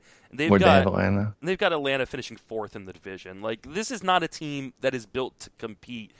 You know, the offense is, is starting to take shape, but we're still talking about Mike uh, Foltynewicz, Sean Mm-hmm. Newcomb, Brandon McCarthy, who I love as a Twitter follower, not at, or as a Twitter follower, not as a uh, fantasy pitcher or a real life pitcher necessarily And Kazmir. and Scott in. Kazmir. I mean, like this is not a team that's going to win a lot of games and compete for the second wild card, especially with uh, other teams making moves like the Brewers and the Giants. Uh, I, I, I, I don't get it. I'm not buying it on Acuna. Yeah, I've, I've, I've suggested that that uh, Atlanta or Philly could be this year's Milwaukee, but but that takes a lot. That takes a lot to happen because Milwaukee was ahead of schedule. So it would require a lot of things. First off, it would probably require one of McCarthy or Kazmir to do something legitimate and then go hard to take the spot of the other. Um, then you got to get Newcomb to do to do well. You have to have Teheran not get blasted at home all the time. It, it, it, the, the ifs pile up quickly. So when I say that, it's not like I'm projecting them to be like that. I I, think I would slot them fourth right now. I'd go Washington, Mets, Philly, uh, Atlanta um, uh, there there is the path at least. You can take the steps and say if if if, but there's about 15 ifs. So I, I totally get what you're saying there. Um, I don't think I personally take him. Uh, in, in with anywhere near this ADP, and I mentioned this with Hoskins. It's going to be even worse with Acuna. If he has a big spring, GG. I mean, it's a good game on that, man. He's going to be a top 100 pick easily. Look what happened to Greg Bird last year, and Greg Bird didn't have nearly the hype of an Acuna, and he ended up being in the top 100 after hitting what was it like nine spring training homers. If Acuna goes out, hits six, seven homers with with eight stolen bases, and and then there's talk all the way up until the very end that he could start with the team, and then of course they send him down at the last second, pull the rug out. I could see him going as pick 75, and that of course would be insane. It, it's just it had when you start taking a guy this high, he has to do something for you. Mm-hmm. You don't have any wiggle room for the for the negative outcomes. And I understand drafting upside, but you can't just blindly do it with absolutely no regard for the ways it can go wrong. So if you have the right team, let's say you've just got and I, I can't map out a team in my head to get us to this pick with a team of of steady vets, but if you've got the Uptons and the Encarnaciones and you're just you're vetted up to the top, uh, your your entire team is just solid vets that you feel like you can pretty much rely on. Obviously, you can't predict anything perfectly, but if you do have a bunch of established guys and then you want to take them, I understand it, but I feel like that's not going to happen. The person that's going to take Acuna is the, the person that already has two or three other gambles as it is. You know, they've got mm-hmm. Judge and Acuna, and they're on Twitter talking about how, you know, they, they just have two of the sexiest picks in the draft. And that just sounds like a 12th pace finish. You, you have to remember the range of outcomes on a guy like Acuna, uh, even if he's up, is, is is a wide range of outcomes. But imagine having to spend, you know, what the 123 is like your eighth round, you know, Eighth round, seventh, yeah. seventh, eighth round pick on a guy that potentially might not be up until August or September. That'd Like, be great. And, and Yeah. having to hold that roster spot.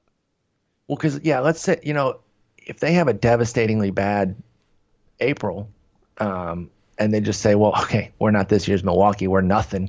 We're going to play the string out with the guys that we got here, and and they hopefully get these young bucks some opportunities like Albies and uh, um, you know Swanson and, and Camargo. We're just going to leave these guys in. We're not going to bring up Acuna until after the All Star break. Like you said, though, you put that investment in, you can't really cut them either. So then, if you're an NFBC, which is what we're we're focused on here, that's kind of you know what we're mostly talking about. You can't you can't minor league him. There's no DL. You know, there's no. You're just you're going to only be working with six reserves, and to have a chance at the overall, you have to have all your roster spots working for you. You can take short-term DL guys um, and short-term minor league guys, but but once you start getting into the month plus of waiting on somebody, you really got to make a decision to, to move on. And I don't think I could pull the trigger if I spent that high of a pick on Acuna. So I totally a hear what you're They have a brutal early schedule. Washington twice, the Cubs at Colorado, uh, Philadelphia twice, Cincinnati, who's got a pretty decent offense. Like they, they don't have like necessarily any bottom bottom bottom feeding teams early on. So I mean, like this is a team that could be five or six games under 500 in their first month. Yeah, that's brutal. All right, let's move on to a, a, another group here. And instead of reading out their actual ADPs, I'm just going to give the range. So starting with Eduardo Nunez, who's at round pick 129, going through pick 170, uh, we have Eduardo Nunez, Ian Happ, Adam Jones, Manny Margot, Trey Mancini, Adam Eaton, Nomar Mazara, Kevin Kiermaier, Jay Bruce, Gregory Polanco, and Adam Duvall. Uh, start with a couple negatives this time. Let's go negative. Let's be nasty. Who, okay. Um, who, are you, who are you not feeling in this group here? Uh, Eduardo Nunez. Uh, until we know what, what role he's going to play, I don't know how you can take him this high. Yeah, because he's not you know, JD Martinez is going to sign. He's a guaranteed starter. There's no universe where he's being signed to be in a platoon or any sort of backup, anything like that. It's not impossible to picture Eduardo Nunez being picked picked up as a super platoon or super utility, which means he's playing four or five times a week as opposed to six seven. So I totally hear you on that. I mean, yeah, he could easily, if he ends up back in Boston, you know, he becomes more of a role player and, and a stopgap everywhere. Uh, that to me seems really, really risky. Excuse me. The only thing that no problem. The only thing that helps him there is uh, speed guys don't always need a, a, a mass of, of playing time to to deliver. But then you know it's just always so tough with those guys when you don't know when they're going to play because do you want to take him out of the lineup? You don't, you know, I don't want to take him out and miss some steals. You know, oh, I think he's only going to play. Let's say he wouldn't necessarily be a platoon because I think he does hit righties pretty well. But if you're worried that he's only going to play three times in a week, and you put in some other guy who you think is going to play the full week, and Eduardo Nunez does only play three times but steals six bases, you're kicking yourself. And so I agree with you that until we know where he is, is too scary. And if he's already going 129 what's it going to be when he lands somewhere? Uh, I think the price would only go up. So he is a tough one to to go for. I have a little bit of uh, reservation with him as well. Anybody else in this group that you're really running the other way from? You know, this like pains me to say because I was one of the high guys on Nomar Mazara last year, but until he learns how to uh, hit lefties better, like he's just not special. You're not special. well, I mean, he, he's a guy who can, you know, he, he's going to have a, you know, mediocre batting average and hit, hit 20, 25 home runs. Like that to me, like give me the guys with higher upside in, in, in Polanco, um, you know, or my, my boy Bradley Zimmer going, what, like 50 picks later, right? Later, yeah. You, are not you're not wrong on the piece of he hasn't hit lefties yet, and so that that has to be a concern. He has a 259 average. I, I am in on Mazara though. I see two two seasons, two full seasons of just below league average work for a 21, 22 year old going into his age 23 season.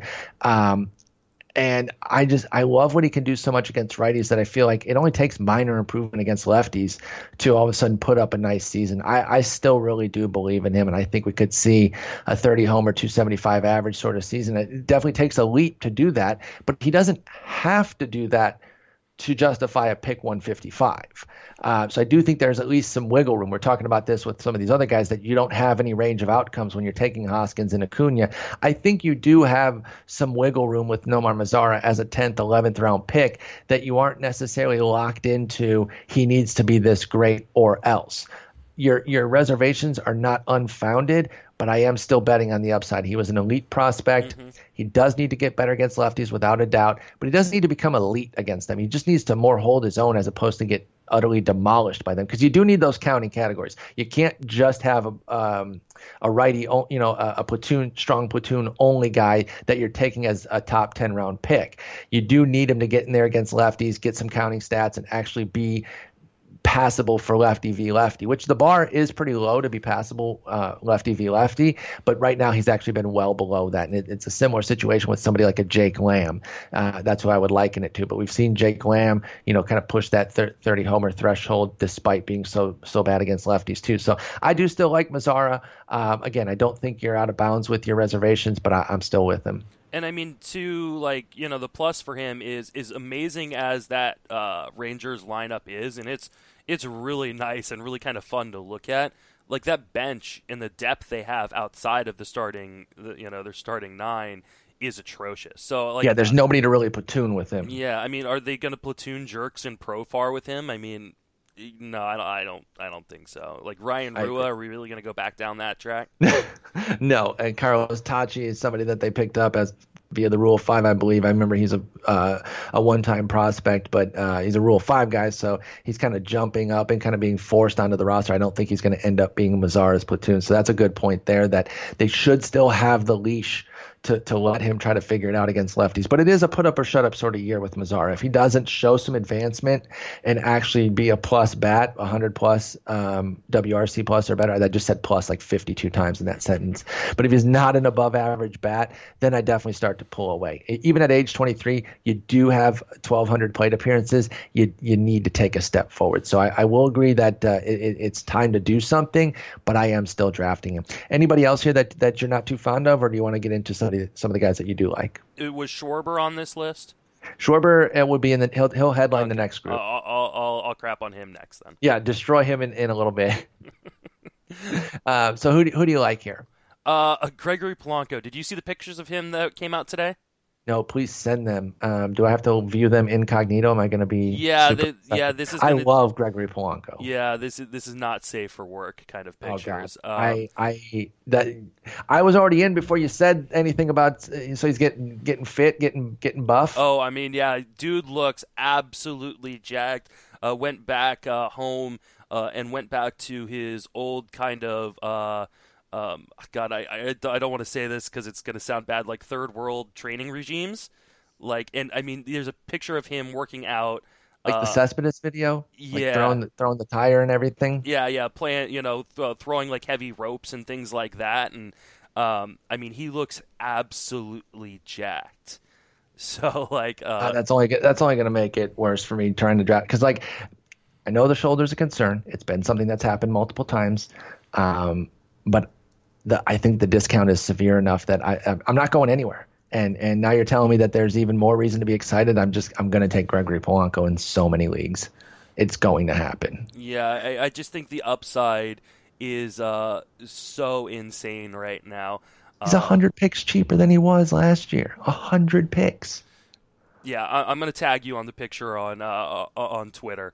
Uh, okay. Because I mean, it's uh, I mean, he looks absolutely uh, jacked. Looks like he's. I mean, I, I know a lot of people are like, "Oh, best shape of your lives." Never believe it.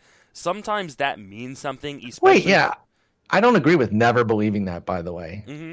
you know, especially when we have photographic evidence that he is uh, in, in, amazing shape, and a guy who's been injured and really needs to strengthen that shoulder muscle for him to be getting in shape and being young and mature uh, about a workout regime. This is not like a Pablo Sandoval kind of guy who is, you know, going back to Venezuela and eating himself out of the league.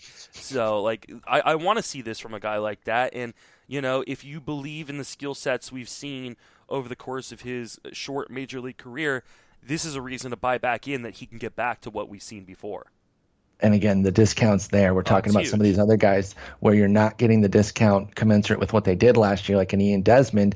Here, you're getting a 100 pick discount, and yeah, it was a tough season last year, but that's built into the price. So you don't then you you, you, you don't get the discount and then tag him for it and say, well, he, he was bad last year. No, we know that. That's why he's 100 picks cheaper. That's already built into the price. And even his high end at a buck 35 only puts him in that range with, uh, at the top of this range with Eduardo Nunez and Ian Happ. So I'm all in on Polanco. And I hope we're not in too many leagues together because uh, then we're going to be fighting for him. And it's going to be a, a, race of chicken to see who takes him first. Towers head to head may be uh, a little bit interesting this year. Absolutely. I also like uh, Kevin Kiermaier. I'm, I'm still mm-hmm. going to keep betting here. I know that that he keeps getting hurt, going back to another center fielder that goes all out and and puts himself in harm's way. I get it. That's his style, and it's not necessarily necessarily going to change, but that doesn't mean he's always going to get hurt. He played 151 games just two years ago, but then a buck 05 and 98 the last two years. But even in 98 last year, he went 15 16 uh, with the homers and steals. So I still think there's a 20 plus 20 plus season here in terms of homers and steals with a decent average. He has actually started to uh, show improvements with his bat, even though it's been in smaller samples. And he didn't embarrass himself against lefties last year. I know a 682 is not going to jump off the the page to you as a as an OPS, but that's what I'm talking about. How lefty lefty, you don't need to be elite to kind of hold your own. 682 is, is fine, and that that can justify the Rays giving him 158 plate appearances there, and you get those extra four homers, six steals, tw- uh, 20, 20 ribbies, and 20 runs. And of course, that would go higher if he had played a full season, too. So I don't think that they have to platoon him when he's holding his own against lefties, and he continues to get better and better against righties. 851 last year in uh, 263 plate appearances. I still really like Kiermaier. I, I, think I'm liking a lot of guys in this in this mm-hmm. tier here because I'm also a Manny Margot fan. Um, I am monitoring his costs though. If he starts to get too much hype and, and boosts his way up closer to that min pick of 97, I think I'll peel back. But right now in the 130 to 170 range, which is where he's kind of been going, I'm in on Margot. I don't even necessarily need power growth.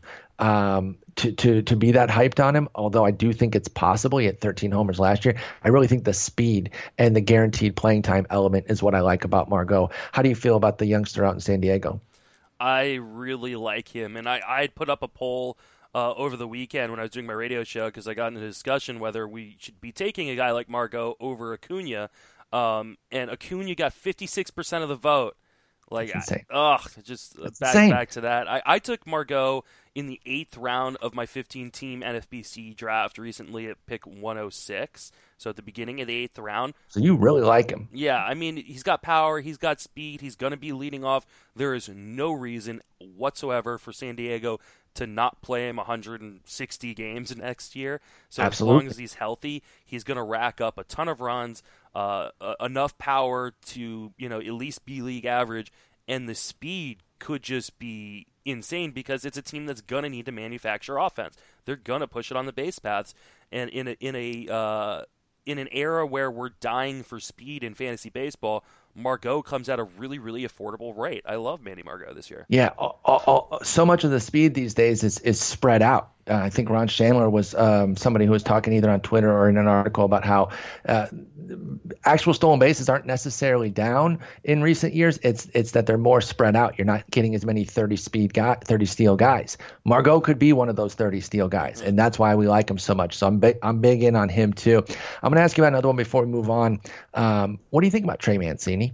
he had a good rookie year, but uh, a little bit of a non-prospect kind of blowing up there with a solid batting average and power. Are you in on Trey Mancini out in Baltimore at all? No, I'm really not. I just one like I like they obviously don't care about outfield defense at all because the fact that they no. they just continue to put him out there. It, they it, seem to think that a center fielder can just cure everything because they have Adam Jones, who is a quality defender, ranging from uh, you know s- solid to well above average, and they're just like he can cover the other two guys, can he? Let's just put Trumbo and Mancini out there. Who cares? yeah, they're just like. Eh, it's a small yard. Who cares? Eh, we'll. You know, we just want him to hit dingers, and and that's fine, and he can. And um, you know, I, I don't know. It just I don't believe that he is. Uh, oh God, I don't even. I it just to me, it's it's not a sexy profile. I do worry that the defense at some point gets him in trouble, and there's you know he'll be it'll be hard for him to uh to to get 600 plate appearances, and he he didn't last year. Um, I, I don't know what the Orioles are doing. I I, th- I feel like it keeps saying either. about this about every team. Like it feels like there's like you know, maybe 10 teams that really, really are trying to win. There's a, and there's 10 teams that are really, really trying to punt. And then there's like the Orioles and the Rangers have no idea what they're doing. Well, and they're stuck too, especially I think the Orioles specifically, because they can't really tear it down. What are you really going to sell? They could have traded Machado, sure, but how much else can you really sell? Trade, you could trade, trade Machado, yeah, trade uh, Schoop, trade Gausman. Tra- you trade Bundy, Gausman. Yeah, you try to flip Beckham after the one month. I mean, I guess they could do like just a full teardown because they have no system and they had a big leg cut out from under them with Britton gone because part of the reason that you can have such a garbage rotation outside of Bundy and Gausman is that you've got um, at their peak when when when he was when Britton was healthy, you had 4 mm-hmm. you know elite Brach, to O'Day, very Givens. good to elite. Yeah, with with uh, Brad Brach, Darren O'Day, Mychal Givens, and Zach Britton. That's four guys that that would be number ones in in most bullpen or in a lot of bullpens. They'd be number ones or number twos. They're that good, and you had all four of them. But now you have the big leg cut out with your with your premier lefty. The the rotation. My God, Gabriel Ynoa, Mike Wright, and Miguel Castro are the three, four, five according to uh, roster resource right now. If Who I, the hell if, are those guys? If I told you that the Orioles were going to have a rotation with an average age of 25 years old, usually you'd be excited by that. Like yes, but it's 25 year olds that I don't know outside of Bundy and Gausman. I'm like, who the hell are these guys? Like Castro was a prospect at one point, but like, yeah, I'm pretty sure, uh, you know, but he kind of got forgotten was about. Was he a relief prospect though too? He was, and like he's only had like five strikeouts per nine for the most part of his career. It's like Gabriel he's not a Noah, nothing. Yeah, no, I mean like this is this is a really really bad situation, and like I know the ownership doesn't want to trade Machado, which is, seems seems completely insane. So maybe there's a chance they keep this team together. But I think there's also a chance they just sell everything for parts that they can get off the roster, which would leave yeah. Trey Mancini either being shipped off somewhere or stuck with Chris Davis and Mark Trumbo and nothing else. Yeah, I, I I wanted to ask you about him because I don't have a great feel, and I, I, just don't see myself really taking him. You look, and there's there's there's something to like. It was a really good rookie season, and he had um, a lot of good batting average coming up too. So in a, in a good park, I, I don't think that 293 is necessarily a fluke, but uh, even accounting for that, you know, 25 homers isn't really hard to find. I'm just not taking him here, especially when we're gushing over so many other guys in this tier.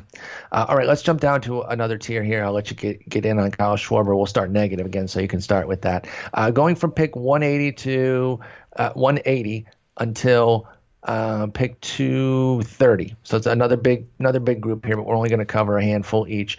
Schwarber, Conforto, Brett Gardner, Eric Thames, Steven Souza Jr., Avisail Garcia, your boy Bradley Zimmer, Odubel Herrera, Mitch Haniger, Corey Dickerson, Delino DeShields, uh, Michael Taylor, and Chris Owings. What do you think about this group? Let's start negative. I know you want to talk Schwarber. Go ahead. I don't think there's a ton to hate in this one. Yeah, like I said, Schwarber has never been a guy that I've really enjoyed. One, I think he is he's a platoon guy, and I know the Cubs have, have let him uh, kind of hit against both sides, but I, I don't think that you know they have too many moving parts for them to continue to allow him to uh, to struggle uh, uh against opposite sided pitching, and then uh, um, uh, and, and then his defense is just so atrocious. It is so bad. It's like like and don't get me wrong, I'm a big guy. Like I I know like you and Eno were like really like the skinny parts of the podcast. I'm a, I'm a sturdy big guy. We added uh, some size. Yeah our, line, yeah, our line just got better when we when you became on as producer. We started to get an offensive line together. Yeah, I, am definitely built like a, a an offensive guard. Um, but like I feel like I could cover more ground in left field than Kyle Schwarber.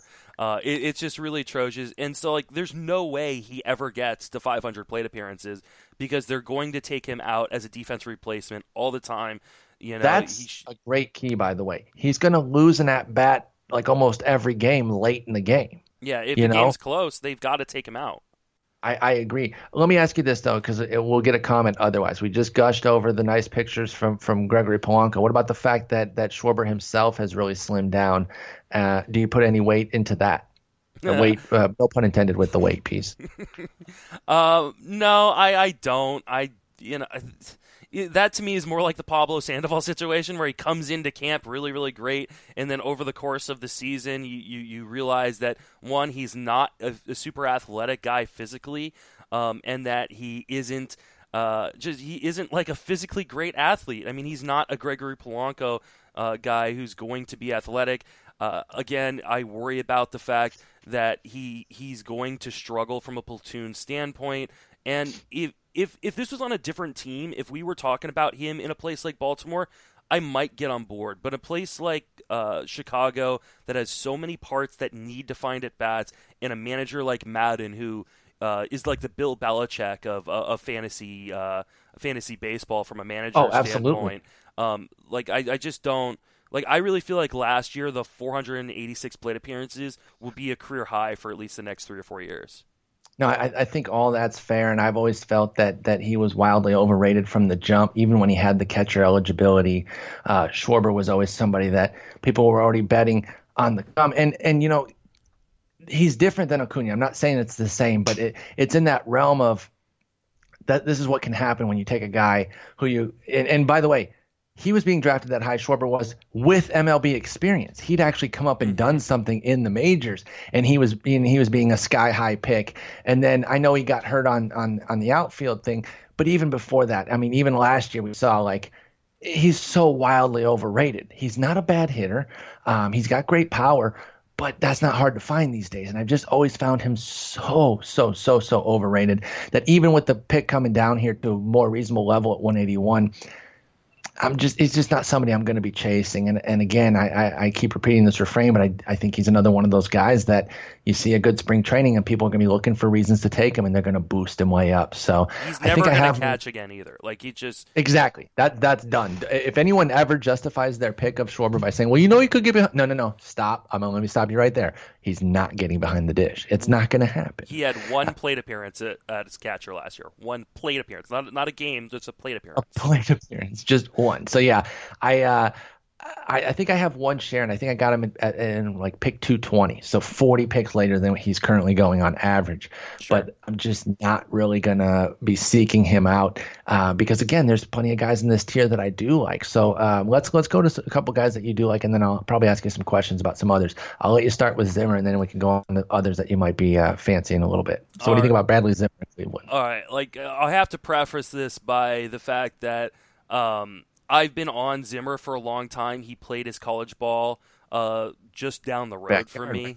Yeah, so I mean, I, I got to watch him prior to him getting drafted, and so I've always been a huge fan. But I I look at this kid as one, he is a fantastic defensive player, and I know we don't get defensive stats in fantasy, but to me that really means something because I think no matter how much he struggles, and there will be struggles, he's going to be a streaky guy. Um, they're going to continue to run him out there and let him work through it because that that center field defense is so good. And when you have guys like Chisenhall and Brantley manning the corners, you need that guy who can cover a lot of ground in center. And mm-hmm. and Zimmer's the only guy who can do that. Now, like the average isn't going to be great, and so like he works better into like my punting batting average uh, strategy that I've mentioned uh, already. Uh, but I mean, this guy legitimately has like a fifteen thirty five upside in terms of power speed, and That'd like so nice at pick two hundred. I mean, he Are played 300. He had 333 plate appearances or 332 plate appearances last year. Eight home runs, 18 stolen bases. I mean, there is legitimate power speed threat here, and um, and he can just, you know, if he wants to not sell out for power, he can be more of a, you know, a gap to gap hitter and kind of keep the average a little bit more at bay. But I mean, there's real power speed potential here, and you're getting him so late. To, he's going to be on all my teams.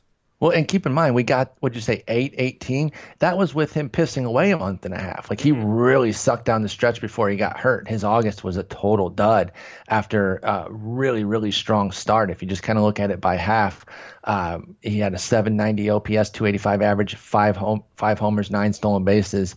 And then in the second half, he hit 196 with a 593 OPS, three homers, nine steals. So at least the speed was still there you know, I know he's not going to be the first half all the way through, but I also think that that second half really represents the downside. I'm not sure that we should plan for another month of 141, 215, 155 the way his August was. Like that's as bad as it can get. And he had an entire month of that performance. So I'm with you on Zimmer. I really like him.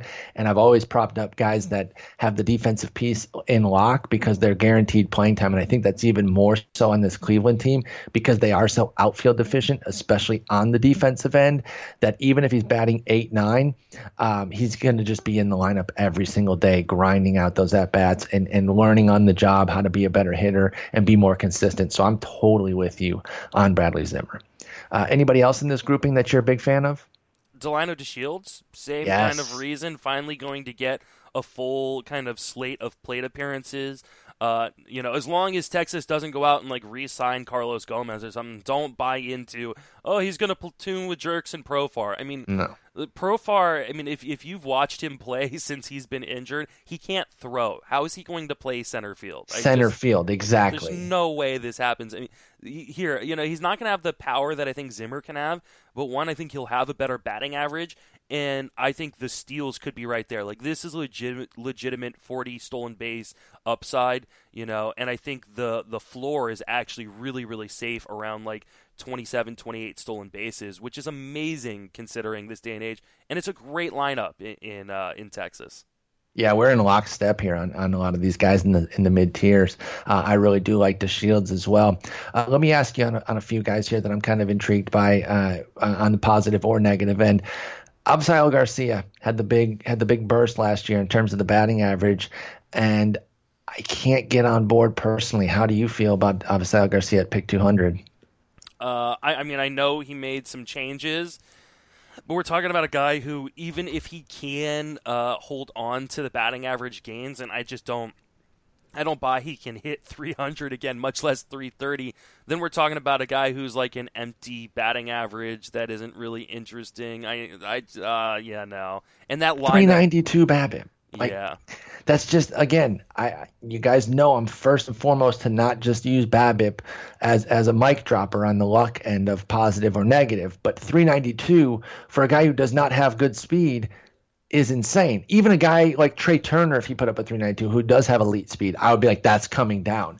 Let alone somebody like Avisail Garcia, who I just I, I can't see it. And it's not like he had some big 27% line drive rate either. He had a 20%, which is I think maybe even a tick below league average, which probably means without looking it up, and I, I will look it up as we're talking here, which probably means he had to hit a, a super high batting average on ground balls. And again, that's when you start talking about using BABIP and saying, okay, he was lucky. Because if you're hitting like 320 on uh, uh, on on ground balls, that's not that's not going to hold. Hang on, I've got it right here. On ground balls last year, he hit 370. Okay, oh, get out of here. Yeah, no, that's. There's no universe where that's happening again. I think league average. I want to say it's like 250, I believe, uh, in terms of on ground balls. What what you're expected to hit. Uh, so there's no chance there's absolutely no chance that that uh, Avisail Garcia can hit three uh, 330 again because that ground ball did so much work for him. And then, you, like you mentioned, it's it's you know 18 homers, 246 by the way was the uh, the BABIP on ground balls last year. I, I can't. I even pick 200, which I know is not a major investment. So he's not killing you if you take him and he regresses. But at that point, why wouldn't you just take a Zimmer or mm-hmm. um, or a DeShields like we're talking about, or even like a Corey Dickerson who does something different. He's not a batting average guy, but he's a hell of a lot more pop. And I actually do kind of like Corey Dickerson. I thought that uh, talking about best shape of your life sort of stuff, he was one of those guys last year, and it came to fruition. He really did look a lot different uh, in terms of his health and, and the way he he plays athleticism. And he hit 282 with 27 homers. Why is he going after Avisail Garcia? Because people are thinking he's going to regress back to the batting average woes of 2016. But I mean, you and Jason, I think it was last year in the preseason, had an amazing conversation with Mike Petriello. Um, go go back and find that podcast. I, I don't know what number it is, um, but go go look it up. Uh, and talking about guys leaving Colorado and having to really you know, relearn, uh, you know, pitch recognition. And yeah, I mean, yeah. because the ball travels differently, and there was an adjustment year la- or in 2016, and then 2017 hit the ground running. They're finding ways to make sure he's in the lineup, whether it's DHing or playing the outfield. Um, you know, I think a lot of the big concerns coming into last year was, well, where is he going to play? You know, they, they yeah, they he had a really sour outlook. They, mm-hmm. the people were not high on him after a 245, 24 homer season. Then he goes up and puts 282, 27. He had a 338 BABIP. I'm going to be consistent and point out that he did also have a high BABIP. Corey Dickerson did. So bring that back down. But I'm not I'm not regressing it all the way down to the 285 of the year before. This guy is a is a quality hitter. I think he's a 275 30 sort of type, mm-hmm. and uh, I really do like him in this in this tier. He can't hurt you as a pick 215 and I'd much rather have him than uh, over Avisail Garcia. Plus, he has a really fantastic nickname. C Dick. Yeah. It's just a great name. I mean, come on. Credit, credit um, Sammy Reed and Yancey Eaton. Exactly. Uh, but C Dick, C Dick run there. Michael Taylor out in Washington had the big playoff. I thought maybe he would get boosted a little bit. I feel like there's always a, a couple playoff guys that, that have their ADPs really soar because they did something nice in the playoffs. Thankfully, he hasn't. I don't think 226 is out of bounds. I will say, though, his min pick is 135. So I think he's going to be more consistently in the top 200 picks. So if you want to bump this up by 26 picks and get your frame of mind as pick 200 right around Avisail Garcia, I think that's probably um, smarter. If you want to plan, don't don't be planning for 226 and thinking that you're going to definitely get that. But but do you like him in the 180 to 200 pick at all? Michael A. Taylor out in uh, Washington. I worry that there is going to be a little bit of regression. He has power, he has speed. Like those are legitimate skills that he has. I don't think he is like a true 270, 260 batting average type guy. I think he's more of like a 240 guy. And I think the Nationals are in a position right now where they need to win this year. Bryce Harper is going to be gone. They want a championship before he leaves. And if there's any struggles whatsoever with Michael, Michael Taylor, Robles will be up and replacing him in center field. And so for me, I just worry that there is no chance we're going to see 500 plate appearances unless someone gets hurt. Yeah, or even you know, it doesn't even have to be Robles. If Robles himself kind of takes a little while to get going or something, that if if Taylor really flops, they shift Eaton back to center and then put mm-hmm. Howie Kendrick out and left, or Brian Goodwin out and left. Like there are options, or even Matt Adams, worst case scenario. If it if it got really bad with Taylor, obviously that'd be a big defensive decline to shift Eaton from left to center, Taylor out, and then Adams in. But there are three options there that they could put in left and Eaton back to center if Taylor flops. I do like Taylor. I agree with you that the power speed are legit legit. Um, you know, he is similar to Souza, who's also in this grouping where you can look at the power and the speed and then get a bad batting average.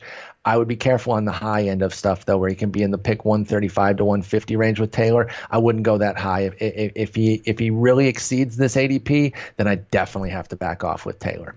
Uh, anybody else in this grouping that you wanted to hit on? Do we talk about Aaron Hicks? I mean, oh, absolutely. Like um, I, I um, know you've talked about him a lot, but like I feel like he is getting just forgotten about. I mean, that lineup around him is going to be just so money in terms of run support. Uh, I know there fears that he could get platoon, but I don't necessarily. I don't know. I mean, I think even if he does, you know, lose some plate appearances, the power speed combo that he showed last year in just 88 games played, plus the really good defense, I think could get him out there um, even when he, when he's you know uh, struggling. Uh, I I just think there's so much upside here. I, mean, I think people forget that Aaron Hicks at one point was one of the top prospects in baseball. Mm-hmm. Exactly, um, big time prospect. Like I mean, he was like he was Byron Buxton before Byron Buxton you know ever came around. I mean, this was a guy that was drafted 14th overall, was looked at as like the savior of the Twins organization from a franchise perspective, and you mention it all the time. Prospect growth isn't linear. This is a guy who's just breaking out late. I buy it. Um, and I think he, I mean, it's insane. His low pick, 308. if you guys are in the draft and you let me get him at three, first off, he wouldn't get there. I would never yeah, let no. him wait that long. But even his min pick, 191, yes, I'm taking that yeah. all day that's just a few spots up. I mean, it's 235 right now. 191, yeah, I'll take that. That's that's right around uh, Steven Souza Jr. and Avisail Garcia, the aforementioned. So I definitely take that. I love Aaron Hicks. I have for years. Um, I was super in on him last year, and he was having the breakout, and then injury struck. Injury is a concern for sure mm-hmm. uh, for the 28 year old, but I'm going to bet on the skills. And here, you know, it, it's one thing when you're taking an injured guy uh, or an injury concern in the top 80 picks or so, but when you're all the way out here in the 200s it gets even easier to take that gamble on the skills when injury is your only real concern. And I think that's all we have to worry about with Hicks. And I say all as if it's, it, it, I'm not trying to minimize it. It is a thing. You have to worry about the health and, and the fact that he might not play more than, say, 130 games. But even 130 games at pick 230 from Aaron Hicks, give me that all day. So I'm, I'm 100% with you on him. Uh, let's, let's make one more group here and then we'll get out of here. Uh, starting from pick 240 ish to about pick 290. Oh, we'll, we'll, just we'll call it 300. This is a big group, so you want, might want to mentally tick off some guys that you like. Uh, starting with David Dahl, Mark Trumbo, Mike Brant, Michael Brantley, Mike Brantley. He and I are friends. I call him Mike. Yo, Mikey B. Uh, David Peralta, Willie Calhoun. I call him Will. Dexter Fowler, Shin-Soo Choo, Aaron Altherr, Nick Williams, Josh Reddick, Max Kepler, Scott Schebler, Jose Martinez, Jackie Bradley Jr., Stephen Piscotty, Carlos Gonzalez, Cole Calhoun, Hunter Renfroe, Keon Broxton, and then that's it. I named 400 guys. Who do you like there? Oh man, there's so many guys to like. Um, uh, Willie Calhoun. I mean, love Willie Calhoun. You know, and if you play in a league like uh, like Tout Wars that for some reason gives eligibility based on uh, games played in the minors in the previous season, uh, he's second base eligible in Tout Wars I didn't next even year. know that. Yeah. I didn't even know that they were giving him second base there. Yeah, because So- he hasn't played. If they don't play more than 20 games, don't they Mhm. revert to the minor leagues? And he only Yeah. played 11 games last year in the majors. Uh, I mean, this is like again, this guy is built like me. Like he is not like a physical specimen. Uh, and fire hydrant. yeah, and he's like uh, he, he's going to be really rough defensively, but the Rangers don't care, and they're they're just going to run him out there. Uh, like I think he should be going maybe two tiers ahead of this, but he's not getting the credit because his major league stint was so uh, so limited. But I mean, this is a guy that he's not going to steal bases, but like a legit thirty home run up uh, uh, chance next year with a pretty decent batting average. Um, Bingo. The batting average piece is what I think is lost. Is because yeah, 30 homers. You might even be able to find that in this range with some other guys like a Hunter Renfroe or whatever. But you got to feel pretty solid that the batting average is going to be bad with Hunter Renfroe right now, barring some changes. Calhoun hit 286 in the minors with the power. I really love Calhoun. I'm 100% with you on that. e- elite plate skills. I mean, I mean, outside of just a brief uh, 82 plate appearance uh, stretch in, in high A for the Dodgers, he had strikeout rates all less than 12% through the minor league. I mean, this is a guy who is going to make it, it's it's a profile like you're never going to really see again, and we really haven't seen it's you know doesn't walk, high contact percentage with power. Uh, it's it's it's really interesting, and I think long term he's going to be a DH. So in your dynasty and keeper leagues, if that scares you, then you know know that maybe in future seasons at some point he's going to be UT only. But in redrafts or short term keeper leagues, uh, this is a guy that's not getting enough publicity for what he can do. Um, I think he is a front runner for me for rookie of the year in the American League. Love it. Couldn't agree with it more as, as far as Willie Calhoun goes. I'm 100% in. Already have a couple shares. Definitely plan to get more. Um, couple guys I like here. David Peralta. It's hard to get batting average late. I think he's a good batting Mm-hmm. average source. Doesn't have great power, but uh, I'm going to go back to this name one more time. Avisail Garcia.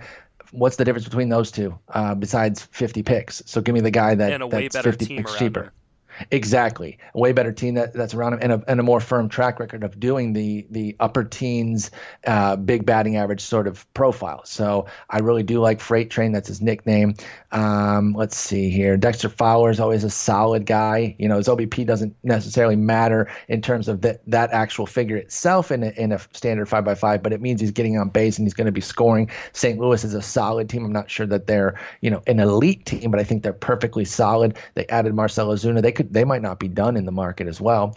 Um, so I really do like him and Jose Martinez as well. Uh, same sort of deal where you know got a really good bat that that, that I think is going to play well there, and he's really cheap. I know that Mike Petriello over at Statcast highlighted that we could see some really big things out of Jose Martinez. The cost is so cheap that uh, it, it- it's really worth taking a gamble on him. Uh, Jose Martinez for sure. Playing time could be a little bit tough right off the bat if they do start Gyorko, uh, but Matt Carpenter's shoulder is no guarantee, and I don't I don't think Gyorko's a guarantee. I think I think Carpenter could go back over to third if if he's healthy, and then Martinez plays first, um, and and he'll have outfield eligibility with it.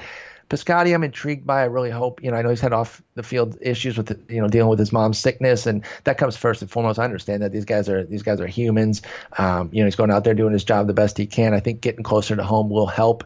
And we we used to gush over the bat here on, on the show with Eno, and uh, like I said, I hope going back out to the Bay Area certainly helps him, uh, you know, keep his focus on the field. But but again, it's understandable why he would lose focus when he's worrying about his mom back home, and maybe being closer will kind of help him say, hey, for four hours a night, I'm going to be laser focused on the field, then I can get home, take care of my mom, and and and you know. Get get things in, in line with that. So I really do still like Piscotty being super cheap. And even though I did kind of dog him out, Hunter Renfroe, in terms of going to have a bad batting average, I do like the pop late. Uh, you pick 300, you're getting some really nice pop potential. That dude can hit it out. I think he hit the top of the Western Metal Supply Company building. Um, I mean, he's just a total monster. His power plays anywhere, so I do like that cheap power. We talk about getting power late, and I think sometimes. Um, I think sometimes it gets a little bit overrated in terms of because 20 homers isn't really that much. This guy could go 35 in a full season. It might be 35 with a 240 average, uh, and 35 is the high end, by the way. I'm not saying that's his projection, but give me 35, 240 at pick 300 all day long. So I do like Renfroe. Who are some of the other guys uh, that you like here too? Uh, in that same kind of Renfroe vein, Scott Schebler. Uh, yeah, hit, Scotty Shebs. You know, I mean, he hit 30 home runs last year in, in 531 plate appearances. I know there are people who are like, oh well, he could get platooned. Uh, you know, look at Phillip Ervin and you know some of the other young guys that they've got coming up on the red in the Reds outfield. Phillip Ervin is is not good. Like I like this is like old prospect pedigree that people you know, and that for, for, that matter, Winker, eh, you know, not good. Like these are like there are reasons why it's taken these guys so long to get to the major league level is because they haven't been good, and now they're running out of options. So like the Reds are rebuilding. They're like, yeah, we might as well give these guys a shot. Schebler is, you know, at worst has the strong side of the platoon. Uh, hit 30 home runs last year. The average sucks, but what do you expect around pick 300? Exactly. Uh, You're going to have some flaws. Yeah. Uh, I do worry if St. Louis signs someone, um, you know, whether a Mike, Mike Moustakas or a Hosmer, that pretty much ends Jose Martinez's uh, relevancy. I hope they don't because I'd love to see Matt Carpenter pick third base eligibility back up. Yes, that would be really nice. Um, uh, that, would be a double, you know, a double benefit there. If he gets third base back and then Martinez assumes first base, I'd be then interested in both because if Carpenter does go back to third, that means the shoulder would be showing a level of, of certainty for them that they feel comfortable moving him back there. Because I do like Carpenter, but I'm worried about that shoulder. Collette has dealt with the same thing, and of course he's not a ball player, so it, it doesn't have the same sort of treatment. But if if if it plagues, you know, someone like Collette who isn't an athlete, imagine what it does for somebody who's trying to be out there playing playing sports on, on, on an everyday basis. So I do have some concerns with Carpenter, but if we see some health from him and they do shift him over to third and it opens the door for Martinez, that is nice. But you're right. If they sign Moose, that means Carpenter back to first and Martinez to the bench as a uh, as a fill-in sort of guy, and it really curbs his value. That said, though, even at pick 282, even if that happens, it's not it's not like you can't still take him and throw him on your bench. It just really curbs the upside. Yeah. Uh, other guys that I like, I mean. I, I know he's he's getting old, and I don't know why they keep playing him in the outfield, other than they don't really have a lot of options.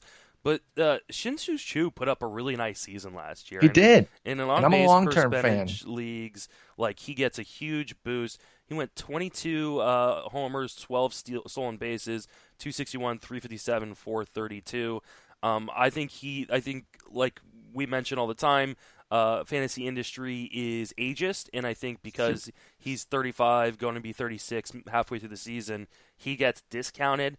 But even if he doesn't play a full year, I still think uh, you know 20 home runs and uh, double digit steals are, are, are ceiling for him. And at this late, uh, he has a pretty safe floor. I feel. I no, I agree. I, lo- I love Choo. I always have. You know, he had his down seasons have still been basically league average, except yeah. for the 48 game washout in, in, in 2016, which you can basically just uh, wipe out that whole thing. It, it, it, was an injury season that was lost. He bounced back nicely last year. I do think he has the plate skills to hold even in his mid 30s. So I like Choo as well as a nice uh, stabilizer there when you're taking reserves or, or utility type guys. And then uh, we didn't dive into this here, but then you got your Victor Robleses, your your Lewis Brinsons. I loved Teoscar until they started getting every outfielder under the sun. They they they signed Granderson. They brought over Grichuk that does that does put a damper on Teoscar. I could still see him as a uh, my sixth or seventh reserve pick in a NFBC league, but my hype has definitely mm-hmm. died down as it stands right now because he's going to take it's going to take multiple things for, to get him in the lineup for consistent playing time. Um, so yeah, there, and then there's other guys. We're not going to get into all of them. Um, these super deep guys like an Austin Hays or whatnot. But uh, I will uh, ask you on Lewis Brinson. Now he's going over to Miami, and looks like he's going to get some some playing time. He'll probably move up on this 321 ADP, but I can't imagine it goes much higher than say 280, 270. Right? What, what do you think of Brinson in Miami? Man, this one's really hard because I love the move from a playing time perspective. Uh, Brinson to me, you know, he was going to be blocked. Uh, and you really was gaining nothing by keep getting sent down to AAA, but the, the Brewers just kept blocking him with other guys. So like he has the ability to be the face of this franchise. Uh, I don't. I, I know like roster resources penciling him in to start in the major leagues, but he actually does have things he can work on in, in improving contact. Uh, down at the minor league level that he wasn't able to do in Colorado Springs because it's such a launching pad. So I would be really, really surprised to see him start the year in the majors. Yeah, I think that's said, fair. I love the price. it's it's so cheap. I'm not really taking. I'm I'm really trying to avoid Miami as a whole, but he's so cheap that if it is a you know couple weeks, or if or if we are seeing that he's tracking to break camp, if they say you know he is going to be in the in the opening day lineup from day one, and they don't trade Realmuto or Bour or Castro, because if they if they leave it as is, it's it's not the end of the world. It's not good. I'm not going to sit here and try to, uh, you know, pull the wool over y'all's eyes and be like, that's actually a pretty good lineup. No, it, it, it's dog shit. And the third of the lineup is pure trash right now as it's penciled in with Dietrich, Brian Anderson, and JT Riddle. Like that's that's a nothing trio there. So he's not going to score any runs. If, if it goes, if the lineup goes as it is right now, and Brinson bats fifth with those three guys behind him, he's going to score four runs, even if he bats 700 times this year. They have Martin Prado playing left field. This is just going to be Playing left field, batting second. Sweet, sweet, sweet, sweet. But, But like, uh, yeah, Realmuto and and Brinson are the two I would even consider. Realmuto n- would need to come down in ADP just because I know he's catcher, but that team sucks so bad. But Brinson at this cost, I think you can take a look at. I did draft him in in the uh, Arizona Fall League. Uh, NFBC draft and hold, but that was when he was on Milwaukee. Um, I'm not mad. I, I paid pick 255, which you know I, w- I would have gotten him cheaper now. Uh, or I, I, I that's probably about, about what I would pay now. I was assuming that they would move like a Domingo Santana and maybe open up room for him. As it stands, he is going to get the playing time, just not the the avenue that I thought. I think dynasty leagues right now there there- there's a chance to buy right now. I think people are really upset about the park move. Don't Yeah. worry about it. Dude has re- real power. I mean, this is not a guy who is just going to be hitting uh, fence scrapers. And the power speed combo, like like this is a top five prospect in the fantasy game like legitimate and people aren't are you know are kind of maybe there's a prospect fatigue or because he had stretches in the major leagues where he struggled a little bit are kind of starting to bump him down this is legitimately a top five prospect in the game Plus Uh, Miami, right? So it's prospect Mhm. fatigue plus going to Miami. So you're saying don't run away completely from Brinson. no no I, I would try be, i'd be trying to buy low if someone Okay. is feeling burnt because he just moved to a worse park and a worse Okay. team Okay, I dig it. I dig it. Um, okay, I think that's gonna wrap it up. We gave we gave him two plus hours in your debut, Justin. I think you killed it, and uh, it was fun fun diving in here on the on the outfielders. Again, let us know some of those things in the comments that we were telling you about. Sell us on Pollock if you want. Let us know if you like these uh, kind of positional breakdowns. Maybe we'll do it for some other positions. I just thought outfielders uh, such an interesting position. Uh, it's always as an industry, I think it's always regarded as deep, and I, I don't think that's always the case. I, I think it's it seems so obvious that you'd have to be like, no, you have to consider that we need five plus per team. That just because there's so many stars there, it's not always deep. In fact, I think it's rarely deep, to be honest. I think this year is no different. You really start getting into question marks right when you get around 2025. You know, all, all, those guys from the rest of the way have at least one glaring question mark. So that's not the mark of a deep position as far as I'm concerned, but it's an intriguing one, and it's always an intriguing one because that's where a lot of the breakouts happen. So I thought deep diving it would be a, a, fun thing to do, and uh, I'm really excited about having you as a co-host, man. You killed it. Yeah, thanks. I, I'm glad to uh, be a part of this. This is uh, a really surreal uh, experience for me. You know, those who don't know much about me, I actually got my start because I was a huge fan of yours and Jason. Like and like you two were like like kind of the people I looked up into the industry or my first guests over at Friends of Fantasy Benefits on the podcast over there. Um, so for me to actually like be sitting in the chair next to you, uh, metaphorically speaking, uh, and getting to actually like you know uh, be a co-host and be you know somewhat of your equal is uh, a pretty surreal experience for me, and I appreciate the opportunity. No, man, we're happy to have you. It's been amazing to watch your ascent. Uh, you're killing it, and you're only going to to go further, and probably soon take my job. So I should probably try to cut you down a little bit before I before I find myself on the outside looking in here. But uh, no, joking aside, man, it's awesome. And now go produce this right now. All right. All right, Justin, I'll talk to you later, man.